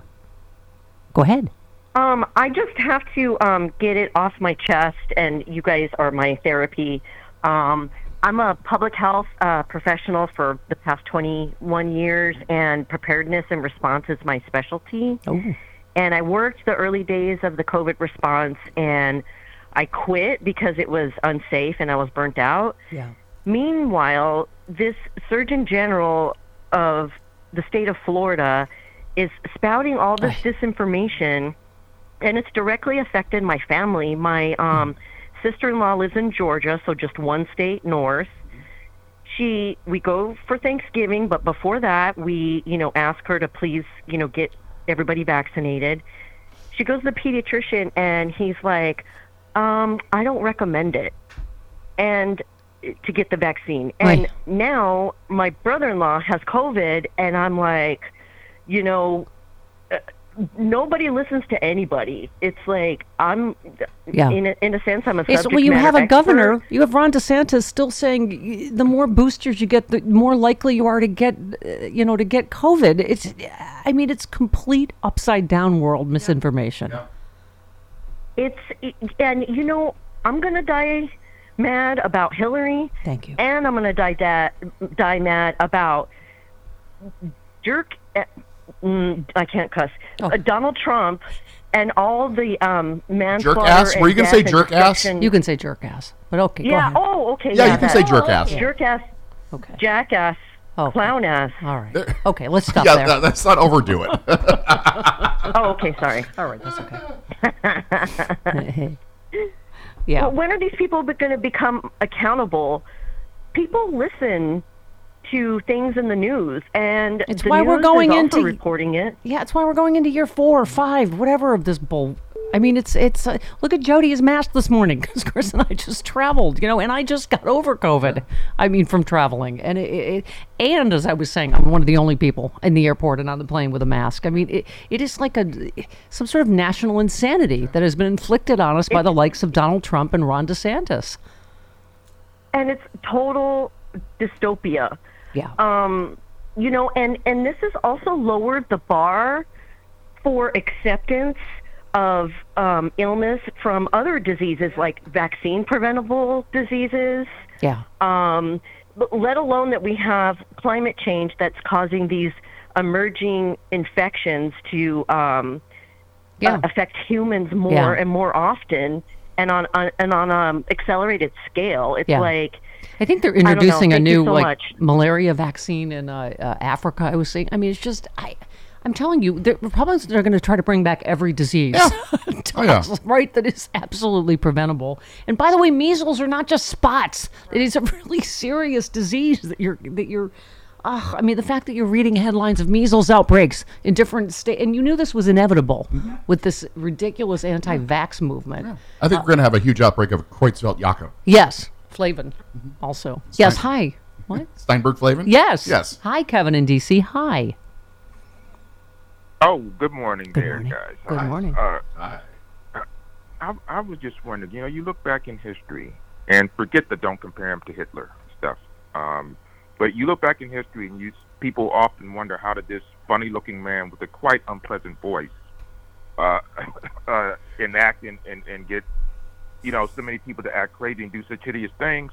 Yeah. Well, I'm living through it because I look at this funny-looking, bloated, uh, babbling By the way- with the unpleasant voice. I, yeah, I was just Mhm. going to say, um, John Fugelsang does a hilarious bit about Ron DeSantis being interviewed by Laura Ingraham, and I'd forgotten they both have really the most annoying yeah. voices. They're awful. Hi, Ron. Welcome. Oh, thank you, Laura. it's just like, oh. Yes, that that would that would be so sexy coming at me. Um, with God, that and anyone voice. that knew That- Ron that would be such a DeSantis knew he was going to be a disaster. That he's just mean. He's a charisma free. He's a horrible. He's ju- you know got a glass jaw. He's just like touchy and oversensitive. He's a boner killer. Oh yes, thank you, Yeah, Chris. and this is what I this is what I don't understand. Is exactly what I, I, I don't get, because not only does he affect again um, um, Republicans uh, this behavior, and and you, you you have people saying I don't care what he's done. I don't care that he's been been in court, been found guilty of raping a woman, which should be uh, you know he should be out of there there. But even liberals, who some of them who say like one of the reasons I'm I, I, I'm not going to vote for Biden is because of the, the Israeli-Palestinian thing, Right. but they don't have the brains enough to think to put their head. Okay, this guy it loves Bibi, who is saying I don't want a two-state solution. I just want to keep warring. Yeah. Don't you think that Trump will be much worse?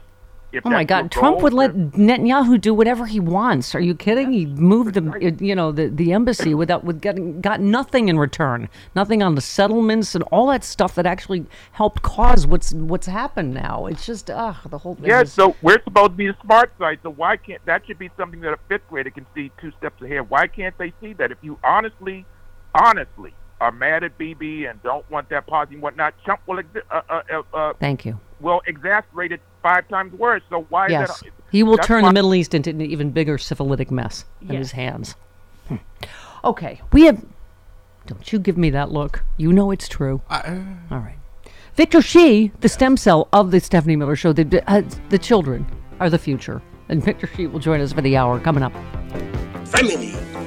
Yes, family. It's the Stephanie Miller Show.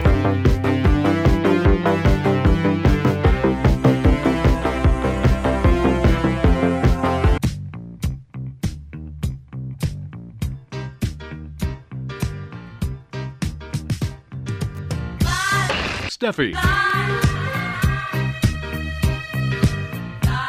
Steffi. Steffi.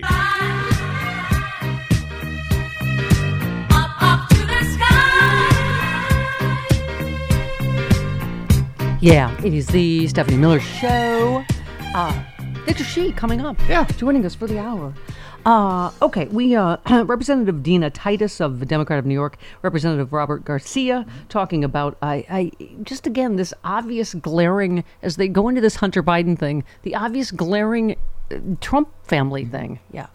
You know, before we get too carried away throwing out accusations about children taking money because they're part of the Biden family, let me remind you it's not just about taking money. There are situations where the person who is in the White House has rented rooms to people from foreign countries in his hotel, whose daughter has made franchise deals with certain foreign powers, who has uh, sold products and scholarships to certain foreign powers. So let's be a little careful about how we throw out those accusations. People in glass houses, you know the saying. Yes, we do. Yes, we do. Okay. Uh, Representative Garcia. Mr. Speaker, I recently joined colleagues in the House Oversight Committee in releasing a report confirming what we've known all along that Donald Trump and his family, especially the Kushners, participated in the largest presidential grift in history. We have records of 20 foreign governments funding millions through Trump properties and into, and into Donald Trump's pockets while he was president, all in violation of the U.S. Constitution, and this is just the tip of the iceberg. Yeah, exactly. They only did like two years, I think. Uh, one last one. We've only been able to access payments and illegal gifts from four Trump properties. Trump owns hundreds of properties and businesses. And despite the attempted cover ups, we can still prove that Trump and Jared Kushner were making national security decisions while he and his family were getting bribes and paid by the same foreign powers.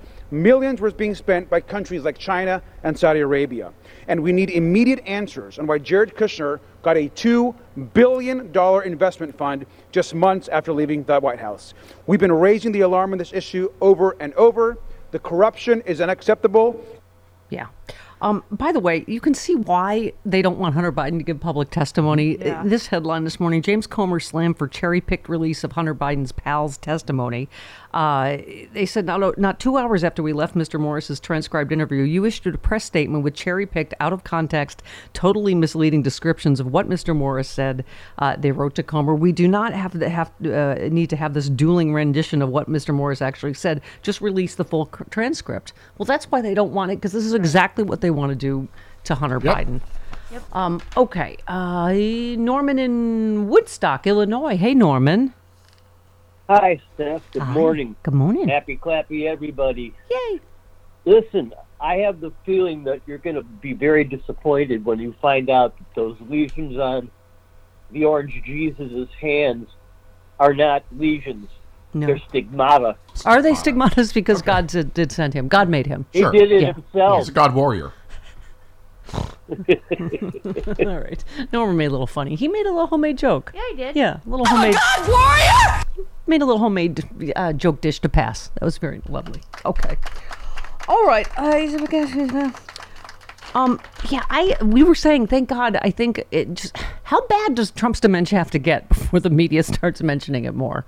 Um, Jonathan Lemire, who's been covering Trump for uh, 20 years, has been talking about it. He said, I think it's going to be uh, harder and harder for the campaign to manage this guy. And just my opinion, he looks like he's in a serious state of decline and seriously is so confused. He said, When I was a Metro reporter with New York Daily News, we covered Trump from time to time 15, 20 years ago. It's very clear he's not the same guy he was then. And that post presidential immunity uh, also had the great uh, Trump tell of this era, which is when he goes to all caps. This is something that feels like uh, not only, of course, a scary projection of what could come in a second Trump term, where he would say, I can do whatever I want and I can't be prosecuted.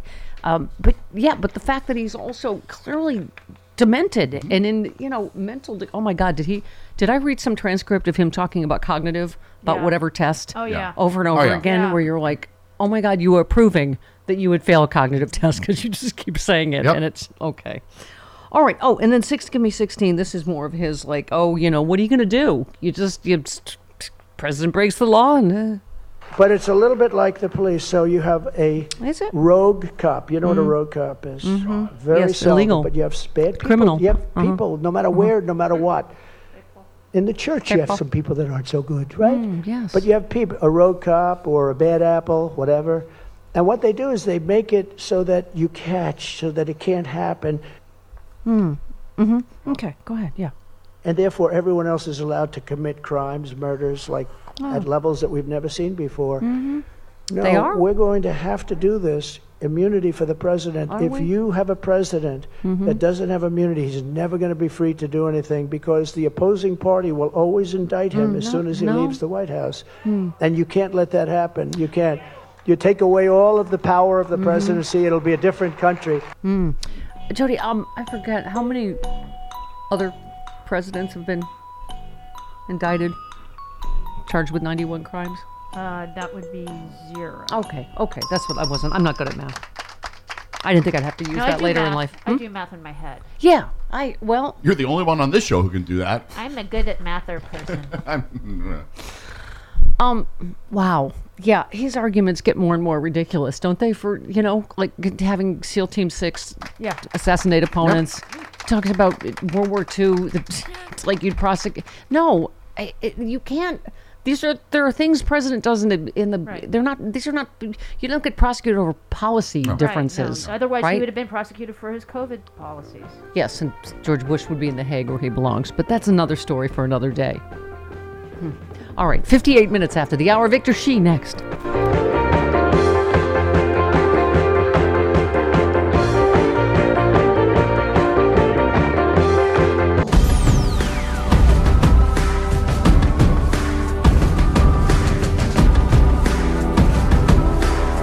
It's the Stephanie Miller Show.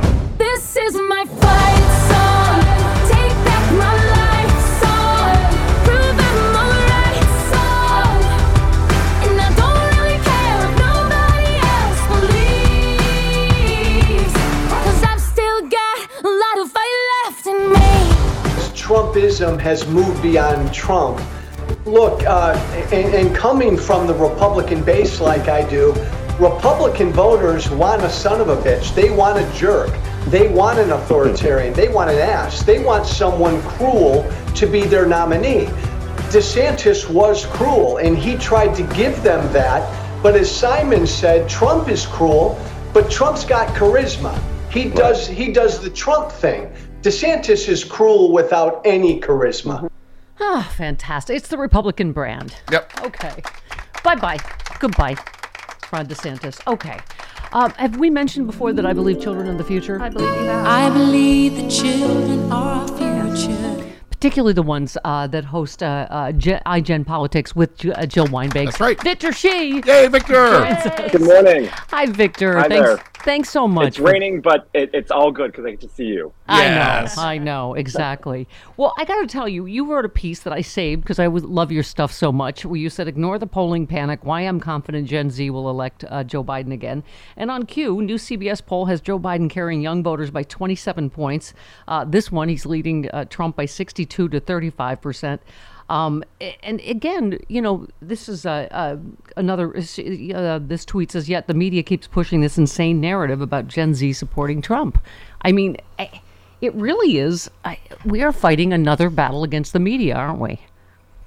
We so are. I mean, eh, the, the headlines and the polls have been so inaccurate, and they try to paint this narrative that, like you said, and like I wrote in that piece, that Gen Z is somehow losing, or that you know Donald Trump is getting the support of Gen Zers. When that's simply not the case. You look at Iowa, for instance, last week, and Trump got 51% of the total vote. But when you look at the number of um, young people who actually voted for him, it was only 21% of young people who voted for him. I would suppose that's still too high for uh, my liking, but it's still, I mean, he, he's losing support among young people. Young people know who Donald Trump is. And if there's any poll out there that shows that Donald Trump is leading with the youth vote, I think it's um, worth it to kind of view it with a skeptical eye. And, and a lot of those polls that we're seeing from you know New York Times and from a lot of Yeah. other outlets, the only way they um, use to reach out to voters is by phone calling. And you know, I think you. anyone who knows a young person in their life would know that it's hard to get them to pick up a phone from a random person. Oh, you can um, even let call on, your, on their cell know- phone and Exactly. not alone a Right, landline. right. Are you kidding?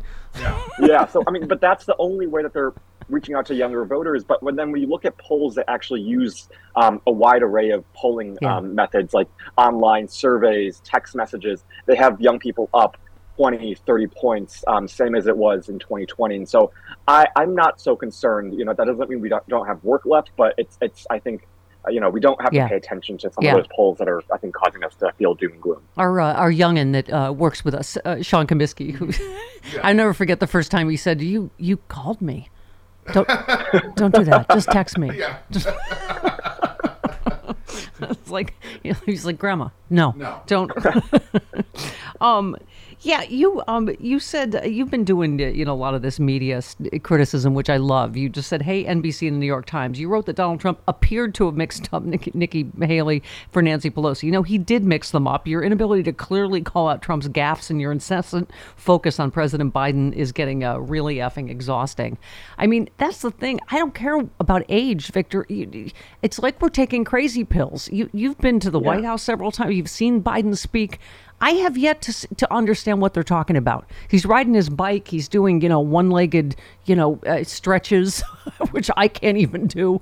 And here's Trump is just a sweaty, incoherent, demented mess. And Yeah. it, it it feels like I feel like just now they're starting to kind of cover it because how can you ignore it? Because it wasn't like Right. one time. He said the Nikki Haley thing over and over and over again, right? Yeah, yeah. No, I, it does feel like the media is out to get Biden at any chance they get, and I, I just can't help but think about. There was this one really great analysis by Media Matters that looked at how much time all the cable networks focused on Biden's age versus Trump's age, and they Yeah. focused on Biden's age way more than, and it wasn't just like double, triple, it was like quadruple, you know, five times, six times the amount of um, coverage they spent on Biden's age compared to Trump's age. But it's, I mean, the same with you know just like simple headlines and and and things that they use to kind of phrase their articles. I mean, like that tweet said. I mean, appears to have. I mean, he did mix up Yeah. uh, Nikki Haley and Nancy Pelosi, and I, I don't know why the media can't just call out like that, um, because we know that if Biden did the same, they would be all up against. You know, they, they would be calling him out um, at every turn that they can. So I think there's just this double standard. I don't know if it's because Biden looks old, but it, it, it's it's it's to me really disturbing, and I Yeah. think um, one of the kind of most dangerous signs of the fact that our media still hasn't learned compared to 2016 and 2020. You know, and as we were talking about a, a recent discussion with uh, Rachel Bitecofer, who you know, but just about polling. yeah. You know, that Republicans tend to just be so much more tribal than we are. Like they were saying, like his base just yeah. never, even during COVID, when he did a provably disastrous job, they're like, nope, he's doing a great job. You know, like, and they were. She was talking about how the minute Biden took office, you know, they said, oh, the economy's terrible. I mean, it's just so part of it, like the polling who cares? Like they're so tribal that they're never going to say Trump did anything wrong or Biden did anything right, right? Yeah, yeah. I, I, I- mean, they're, they're out to get Biden. I, I, I truly believe that. And you look at even, I mean, what's happening in, or what happened last week with the um, immigration deal in the House. I mean, they said point blank, mean, Speaker Mike Johnson said point blank after receiving a bipartisan immigration deal that he doesn't want to act because President Biden is the person who is in the White House. There's just this kind of refusal to do anything because it's a Democrat in the White House. And you're right. I mean, they, they aren't afraid to say that out loud. And, and I hope that everyone Actively paying root against attention. America. Mm-hmm. Yeah, I've Yes, never they're seen it, actively Victor. rooting against America because of politics, because of the person who's occupying the White House. And you know, Jill and I, we have this conversation so much about just how different times are now compared to just 60, 50 years ago, when there was a sense of bipartisanship that you could put politics aside. But now there doesn't seem to be any of that whatsoever. And I hope that when people find you know someone to blame. They aren't blaming president biden for what's going on. They're looking at what you know speaker johnson's doing what house republicans are doing and they're blaming them um, because they're truly i think the ones to blame here Well, this is what I love about your, you know, positive energy, just in person on your podcast, on Twitter. You know, you said President Biden entered office facing numerous challenges a broken government from the previous administration, a nation divided after a president who denied the 2020 election and incited an insurrection, a nationwide pandemic, a shattered image at home and abroad because of Trump. I mean, Exactly. Those of us that believe in facts know what a hot mess Trump left behind. And Yeah. you said if anyone could fix our nation's challenges and make the progress we needed, it was President Biden. He had the experience, he had the compassion, he had the leadership skills necessary for the moment. And boy, did he rise to the occasion and prove naysayers wrong. Um, I mean, I, we just keep saying, like, eh, Democrat, we don't tend to be as tribal. You know, we tend to criticize our own when we feel it's necessary, but i- i- it's hard to argue with these economic numbers, isn't it? It's like the math is, you know, it's not the, as I call it, one of the BS subjects that you can just fill out. Do you have Blue Book still? You fill out the Blue Book yeah, we with still use BS? Blue books actually. like yeah you said because of you also tweeted because of president biden we're now in one of the biggest economic booms and booms in recent history over 14 million jobs added historic low unemployment wages up inflation falling consumer confidence sky high historic small business creation bidenomics is working i mean i I don't know why we just don't keep putting up the graph. That Donald Trump's the only president Right, lost right. jobs. Look at the graph. Yeah. He's lo- he lost jobs. How is that Yeah. had that guy even in the running for president?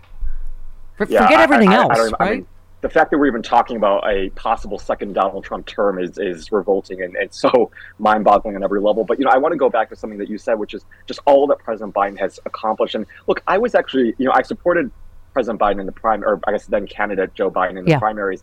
And he, you know, he ran a campaign all about unity and trying to fix government and him being sort of the bipartisan fix that government needs. And I was honestly a little bit skeptical when he um, said that. I, I didn't think that he would be as historic as he as he you know currently is, but he clearly is, and I think it's really worth it to just take a step back and look at everything he's gotten done. You know, over the past weekend, um, it was a three-year anniversary since he got inaugurated, and you just look at everything he's passed from. You know, a bipartisan infrastructure act, which Trump tried to do, but he couldn't. You look at the Inflation Reduction Act, lowering the price of insulin, student loan relief. I mean, it can go on and on and on. And at some point, you just have to, you know, whatever criticism you have of President Biden, you just have to step back and look at the two choices Yeah, in and front student of you, student and, and loan just look at student loan debt relief huge. I I had a Totally. schedule, right? Yeah, yeah, ahead of schedule, and he found a way to do it, even despite this far right Supreme Court. And I, I think it's really worth praising um, on many levels. You know, he has not been a perfect president. No president is perfect, but he has gotten so much done for just ordinary Americans, and I would say even for you know all Americans. I mean, you see Republicans touting the Inflation Reduction Act and the Bipartisan Infrastructure Act when they all voted against it. You know, I mean, Yeah. so these Republicans know how beneficial these policies are for their constituents, and uh, I think we have to start saying it's because of President Biden. Yeah. We have to be proud and loud Well, about that going into this election. You made a good point about it too, Victor, on uh, Twitter. You said despite having a narrow majority, I mean, what he's done without those majority, I mean, people talk about LBJ or whatever. Do you know the majorities he had? I mean, you said despite having a narrow majority in the House and a tied Senate during the first term, he managed to pass, as you said, inflation reduction, historic climate change investment, lowered the cost of intel, insulin, bipart- bipartisan infrastructure act, chips, and science act, gun reform, and more. I mean, I think you know, back in the lens of history, Victor, it's going to be extraordinary what he accomplished. Yeah, yeah. I mean, I, I really think generations to come are going to read sort of this presidency as both, you know, what are the factors that led into this presidency? And, you know, we mentioned January 6th, this, you know, shattered image both domestically and abroad, how President Biden was able to fix those things and then also build on those things by passing these historic measures. And, you know, I really think it's, it's a presidency that's going to go down in history as, as one of the best um, in modern history. And, and I, you know, I, I loved Obama, but I really think that this presidency, for so many kind of reasons, and from you know a narrow Senate to all of these things, I mean, they've gotten so much passed on such a you know small little margin. And I Yeah. think that's uh, really going to be studied for for decades to come. Victor, I'm sure you've been asked this a million times. How big is Gaza going to be an issue for young people? Uh, you know, in a well, not quite a year yet, but uh, obviously at election time, because it, I guess it's heartbreaking to those of us that watched, you know, George Bush get us into an illegal war, you know, attack the wrong right. country, attack us in 9/11, to kind of go, you know, Biden, I think, is doing the best he can in a, just a horrifically difficult situation. It's Right. not his war. He didn't get us into it. American troops, you know, people people made analogies to Vietnam. I'm oh. like, huh? like, you know, I. I, I hate Hamas and Netanyahu. You know what I mean? But like, I feel like you know he, he's trying to manage this the best he can, and it, it's it, it, the whole situation is heartbreaking to most all of us decent people in this country. But talk to us Yeah, about that a little bit. it, is definitely heartbreaking. You know, being on college campus, I have friends who are both Muslim and Jewish, and I can tell you, I mean, the, the, the general feeling is just one of, you know, they're they're scared, they're in fear, I, you know, no one should have to live with this. You know, anti-Semitism, Islamophobia are both on the rise on college campuses across America. Um, and you know, this is a big issue for a lot of people. Like you said, you know, we don't like, like to see war. We don't like to see people dying for no reason. And I think it's important to always center sort of the human aspect of um, what's happening right now. And, and I agree with you. I think Biden's doing the best he can. I think there's a lot of things that, you know, again, he hasn't been perfect with his response, but there was a piece that was uh, written in the Wall Street Journal yesterday about how um, President Biden is putting pressure on Netanyahu. He's doing the best he can to, I think, Yeah. go behind the scenes diplomatically and do it in sort of that way, which I know is unsatisfying to a lot of people, but he is trying to work out these deals. As we all remember, there was a humanitarian pause for a little bit, getting aid into Gaza, getting hostages out. That worked for a little bit, and then Hamas broke that. And so I think it's hard to deal with sort of what's going on on the Yeah. ground right now, but, you know, we, we hope that, uh, you know, this is going to be solved hopefully soon. Um, and, And the way you know, it's- I think the closer, yeah, and, go ahead. And your way, the, the way it's you know echoing here in America, and as you say, Right. particularly on college campuses. I mean, y- y- you know, it's heartbreaking. The, the stories, of, as you say, a lot of the Jewish students that are terrified and under attack. And I watched an interview with this poor Palestinian kid that's in a wheelchair now. You know, that got shot for you know wearing the, the traditional. I mean, it's just, uh, you know, eh, that's what made that's so senseless to me. Like, what what is that going? None of those people that are being attacked here have anything to do with Middle East policy on either side, right? Right. Yeah, and, and I think you know we have to be critical about Netanyahu, and we have to be able to separate out the Jewish people and the people in Israel from Netanyahu, which I don't think speaks for Yeah. most Jewish people. I mean, he's been, his administration, I think, has been really bad for most Jewish people, and most Jewish people don't like him. And No. so I think it's important to separate that.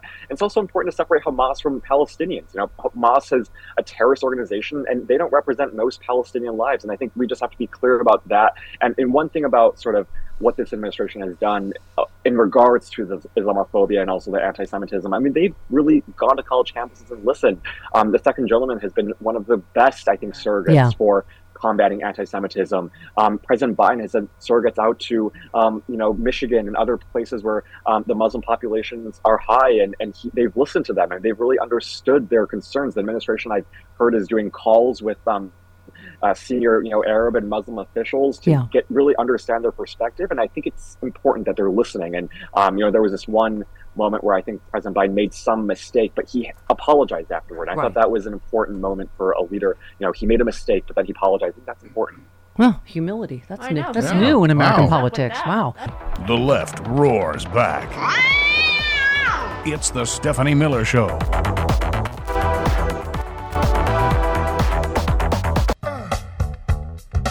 Stephanie Miller.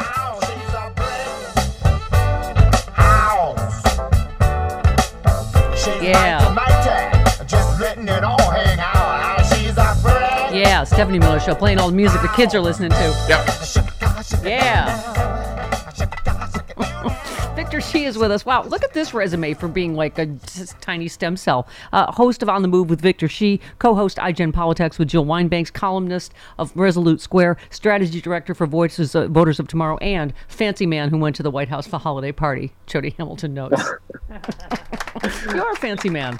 Great to be back. Yes.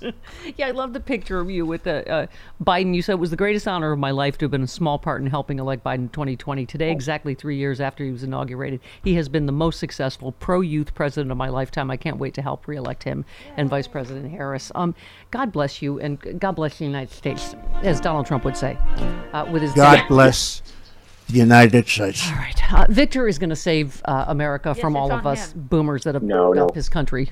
It'll all of us. All of us. Yeah. Okay, boomer. Yeah. Okay. Whatever, boomer. Thanks for totally up my country. Now I got to fix this.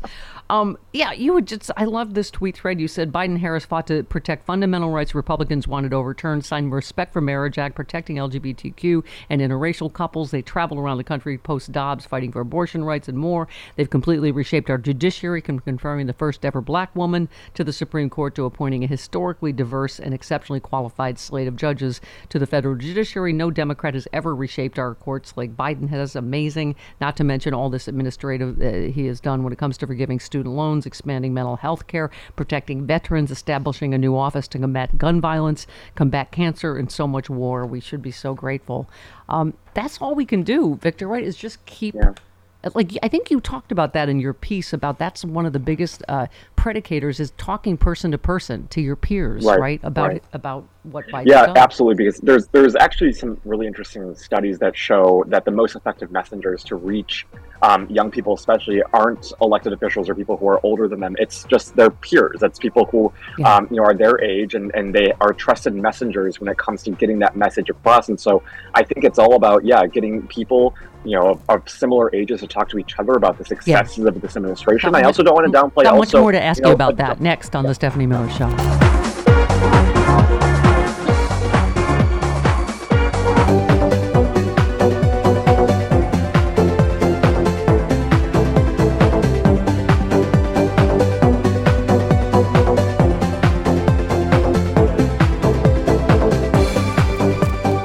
In a matter of weeks, Sean, he'll be endorsing Donald Trump as the nominee for the Republican Party. Our psychic Governor McDreamy, Gavin Newsom. Yep. said Ron DeSantis will be bending the knee any second now. Um, yeah, Victor, we've been talking. Victor, Shi is with us. Yes. Hooray! Our Yay. the official stem cell of the Stephanie Miller Show. Um, I, I, I got to say that's the best title I think I have. yes. Yes. Uh, you have a lot, of, and you have a lot of titles. Yeah. Um, can I just say, I, sa- I saved this piece for you. I think it was on CNN. What broke the American dream for millennials? Because, and I know you're not a millennial, you're a, a stem cell. But, um, but you know, I, I have to say, Victor, part of this, I really, you know, like our friend Sean Comiskey, who's, you know, uh, was our former producer who comes back and helps us from time to time. It is, I, I have to tell you, uh, I and pretty much everyone I know could not even vaguely afford to buy the house they live in now Oh God, no. right?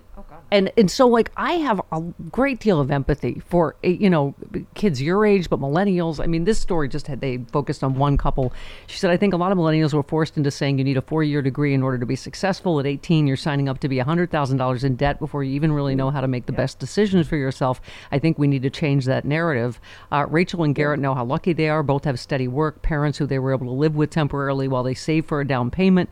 Critically, they also have a tenant. Rachel's younger sister moved in shortly after they bought their house, helping them pay the mortgage while saving herself from an increasingly unaffordable rental market. But the couple still feels like they're on a knife's edge. Their day to day lives are dictated by the spreadsheet where they meticulously manage every dollar going in and out.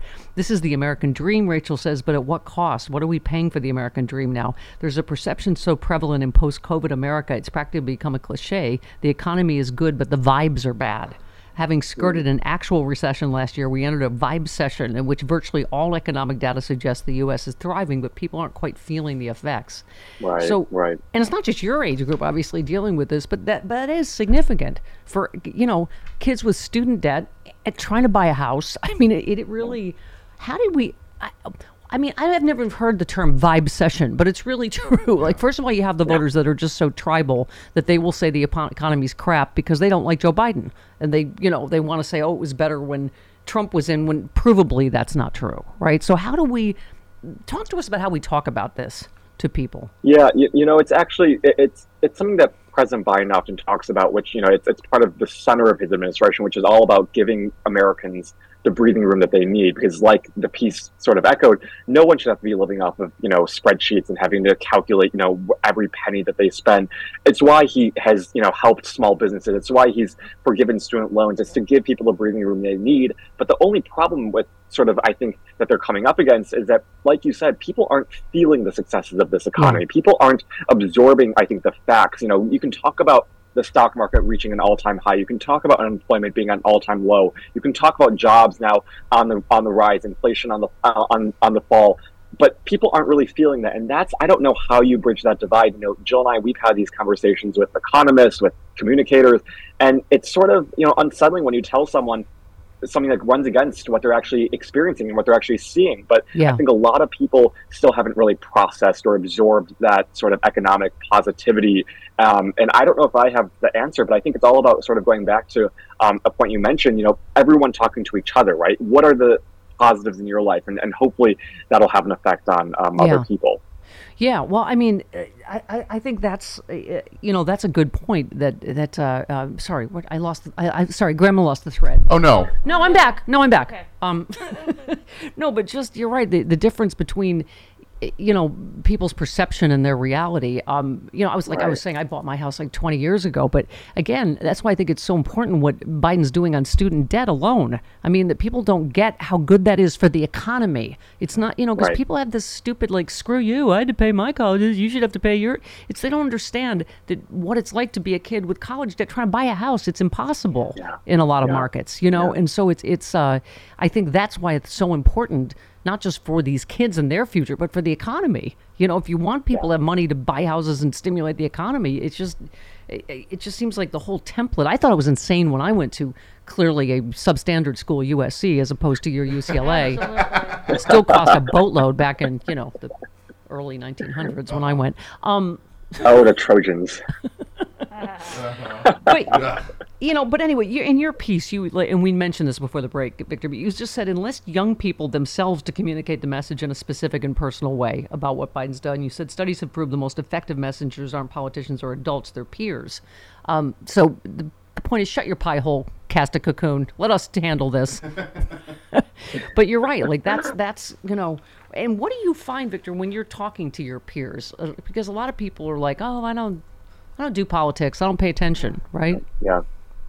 No, I mean it's it's uh, that's I think one of the biggest things I get is that people still don't pay attention to politics, and you know it makes sense. People my age, uh, I think they're they're well known to be procrastinators. I'm guilty of that too. You don't study for a final exam until the week before, and I think same with elections. Most young people just aren't tuning into elections this far in advance. But that doesn't mean we can't start messaging sort of the importance of this election um, starting now. Uh, I, one of the things I hear most often from my peers is that they still don't know necessarily what President Biden has done, and um, I, I think it speaks to the importance of this campaign and President Biden getting on those sources where young people um, consume your information because we aren't really listening to or watching to uh, watching MSNBC or Fox or CNN Yeah. or any of the cable traditional media networks. We're reading social media, and that's how most of us consume our information. And so I think it's important for the campaign to really be on those sites in an aggressive um, way. They're starting to get on there a little bit more, um, but I don't think it's at the pace that they need to be getting those those, those sites. Um, and then in the meantime, I think it's really important just for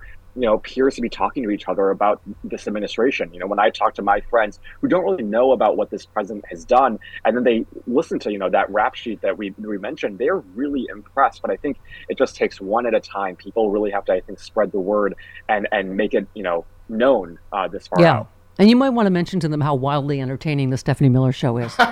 Yes, yeah, absolutely. Get your facts with fart jokes and you know d jokes. Um, okay, kids love that. Yeah, of course. I love the way you put it. You said 2024 will be the hungriest constituency that will once again be what makes or breaks Joe Biden's reelection prospects. Uh, this time around, though, the hungriest constituency is young voters, who will account for the largest, most desert, uh, diverse voting cohort of any age group, which is why Republicans are so frantic to stop you from voting, which I hope creates a huge backlash, by the way. Yeah, I, I actually wrote a, the the piece I wrote before that was all about um, how Republicans are restricting the vote of young people, and it's because they know that they can't win this div- mostly diverse demographic, uh, the largest demographic in America in 2024, and so they're resorting to having to suppress votes. Um, uh, and some of the examples that I researched were chilling. A state like Texas, if there's a bill right now pending in the state legislature that would ban every college polling location. So Yeah. if you're a student at UT Austin, Yeah. you would have to try, travel miles to even access uh, the polling location. There, uh, other states are increasing uh, the number of IDs that you need. You know, you It's can so buy blatant. A gun at yeah, you can't use a 18, but you student ID, but you can use a gun ID. Exactly. I mean, it's just so blatant, their efforts, you know? It's, it's so it's so chilling and it's so perverse and it's so just anti-democratic. And so I think you know Republicans know I think the threat of Gen Z and it's why Gen Zers can't stand them because they aren't engaging with us. Um, they aren't listening to us. They aren't including us in their policy platforms. Instead, they're trying to do everything they can to suppress our votes. And I think most young people are sick and tired of that. Yeah, yeah. Um, by the way, that's not an age thing. I never did a paper Yeah. till the night before it was due either. So That's just a student thing. procrastination's not an age Same thing. here. Student thing. UCLA thing. and I promised every time I wasn't going to do it again. um, so, uh, the last part of your piece, you said Gen Gen Z wants politicians to meet them where they are, and you said that's why it's important that, uh, for instance, Vice President Harris is still like a hugely successful college tour that barely gets any coverage. But you just said the more young people in the broader electorate electorate can understand that while there may be some disagreements with President Biden, 2024 is fundamentally a choice between democracy and anti-democracy. The more it will raise the stakes of not voting. That's the thing that Yeah. always breaks my Yeah. heart that we can't seem to move the needle on is the number of people, almost half this country, that just does not vote at all and doesn't think it matters. no. Yeah, and, and then there's also a large um, segment of our population that still believes in Trump's conspiracy theories and lies and election-related, um, you know, conspiracy theories. It- it's just so depressing to think about how many Yeah. people fall for that type of stuff. But you know, going back to the, the choice that faces our democracy, I think some of President Biden's best speeches have been when he talks about democracy. Um, you know, he gave a speech just a couple of weeks ago about the importance of this election and, and the threat that Trump and MAGA Republicans still pose on the well-being of our democracy. And it was one of his most passionate and Mhm. strong and vigorous speeches yet. And I think the campaign really has to lean into that. And like we saw in 2022 and 2023 as well, um, this issue really resonates with voters. It's Yeah. not just some sort of esoteric issue. I think Yeah. voters really understand, or starting to understand it, hopefully, um, the, the the importance of protecting democracy. And, and Joe Biden, I think, is really one of the best, most kind of strong people out there who is really pushing for this because he knows. Yeah, and here's like, here's um, another issue. You know, you bring up Texas, eh,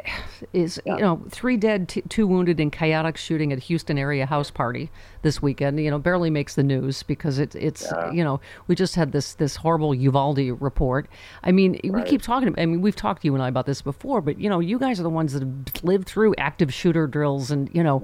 What does Rachel Maddow said that you know statistically it is incredible we're in an era where you could survive one mass shooting and very quite possibly be in another one as oh, many people have Right. been. I mean, and that's an issue I think that also is going to drive younger people, don't you? Absolutely, and it's it's both a combination of the, the lack of action that we've seen from Republicans, both on the national, state, and local levels. You know, you, you- I remember so clearly that when the Tennessee Three protested just for gun violence and stood with gun violence, um, gun reform advocates, and um, the Republican state legislature in Tennessee expelled them, and and young people after that they took to the streets in a state as south as Tennessee, um, as traditionally red as Tennessee, and made their voices heard.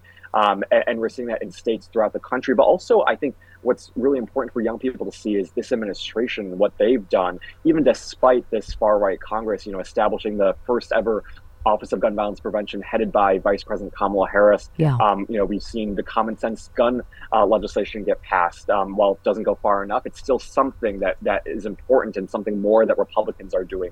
And so, you know, I think a lot of young people are seeing this reality. And, you know, it's one of the things that when I talk to young Republicans, they also agree that this is a really important issue because everyone experiences um, lockdown drills. They've dubbed this Yeah. generation, not just Gen Z, but also the lockdown generation, where if you're a student in whether you're in Oklahoma or whether you're in Illinois, you Yeah. all have to experience what it feels like to be in a lockdown situation. And Yep. that's just, I, that's Yeah. not a way to live. And we didn't, you know, we we did that ineffective drill where we'd go under our desks in case of a nuclear bomb, Yeah. as if Oh, that there would are happen. those. Yeah, Yeah. Our, our drills made no sense.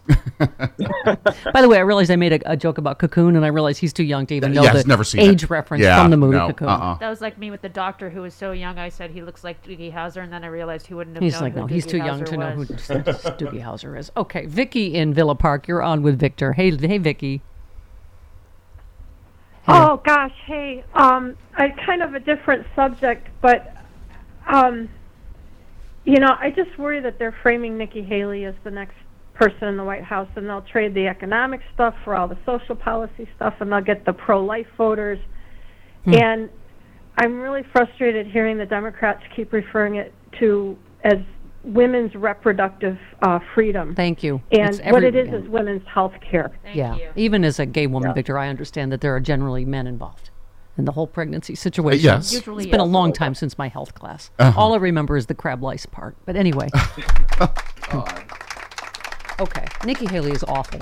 By the way, she's going to find out what a racist party they are. Yeah, exactly. yeah, right, right. Yeah. No, oh. she she is Nikki Haley is awful.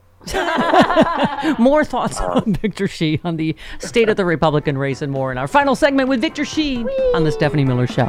In case I don't see you, good afternoon, good evening, and good night. It's the Stephanie Miller Show.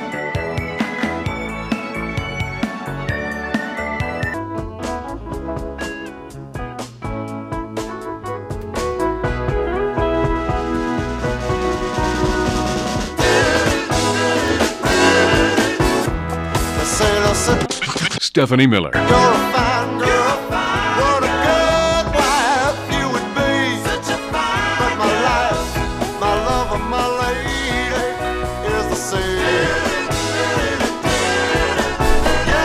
Yeah, it is the Stephanie Miller Show with the official stem cell of Yeah. the Stephanie Miller Show. Victor Shi is here with us.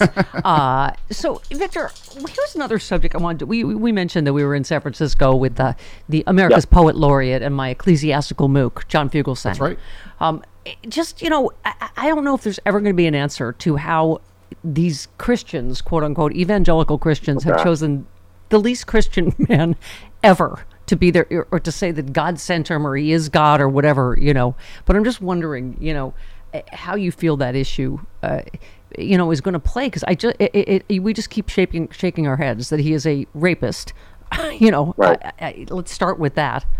That they There's go ahead. there's actually a really disturbing um, book I read recently, and I encourage everyone to read it because I I'm not very religious, but I read this book by Tim Alberta on the evangelical sort of movement that's rising in the United States, and it's just one of the most shocking things because you're right, it, it, Donald Trump is the most sort of anti-Christian candidate you can get out there. He's a rapist. He he he has no morals. He has no sense of decency. But yet you have people who are who claim to be you know Christians or who play, claim to be you know evangelicals, and they support the man, and and they're they're uh, popular, no, not their popularity, their movement is rising. You saw this in Iowa, where the evangelical vote was just really, really massive. And I think no one should dismiss that group. They're a really big threat, I think, and Yeah. they're, you know, touting these um, theories like the, you know, the I guess the Great Replacement theory, and they're they're talking about how white pe- how white people are being threatened by minorities, and that's a way for them to scapegoat other communities, and it's really Yeah. dangerous. I think we all Yeah. have to pay attention to that movement that is growing, that's turning out in voting actually. I just, you know, this story struck me over the weekend after having spent the weekend with John, just talking about like people that actually do what Jesus said. Mm-hmm. like this Right. Ohio Yeah. pastor Right. charged for opening his church to homeless people in freezing weather. Um, he's the pastor of a church in uh, um Bryan, Ohio, pled not guilty to charges that he broke 18 restrictions in zoning when he gave shelter to people who might otherwise have frozen to death. He said many of these people have been rejected by their families, cast aside by their communities. So if the church isn't willing to lay down its life for them, who will? This is what we're called to do. I mean, it's almost shocking when you read a story about someone that's like actually doing the works of Jesus, right? Yeah, yeah. No, it, it's it's it's so sort of perverse how everything's been flipped on its head.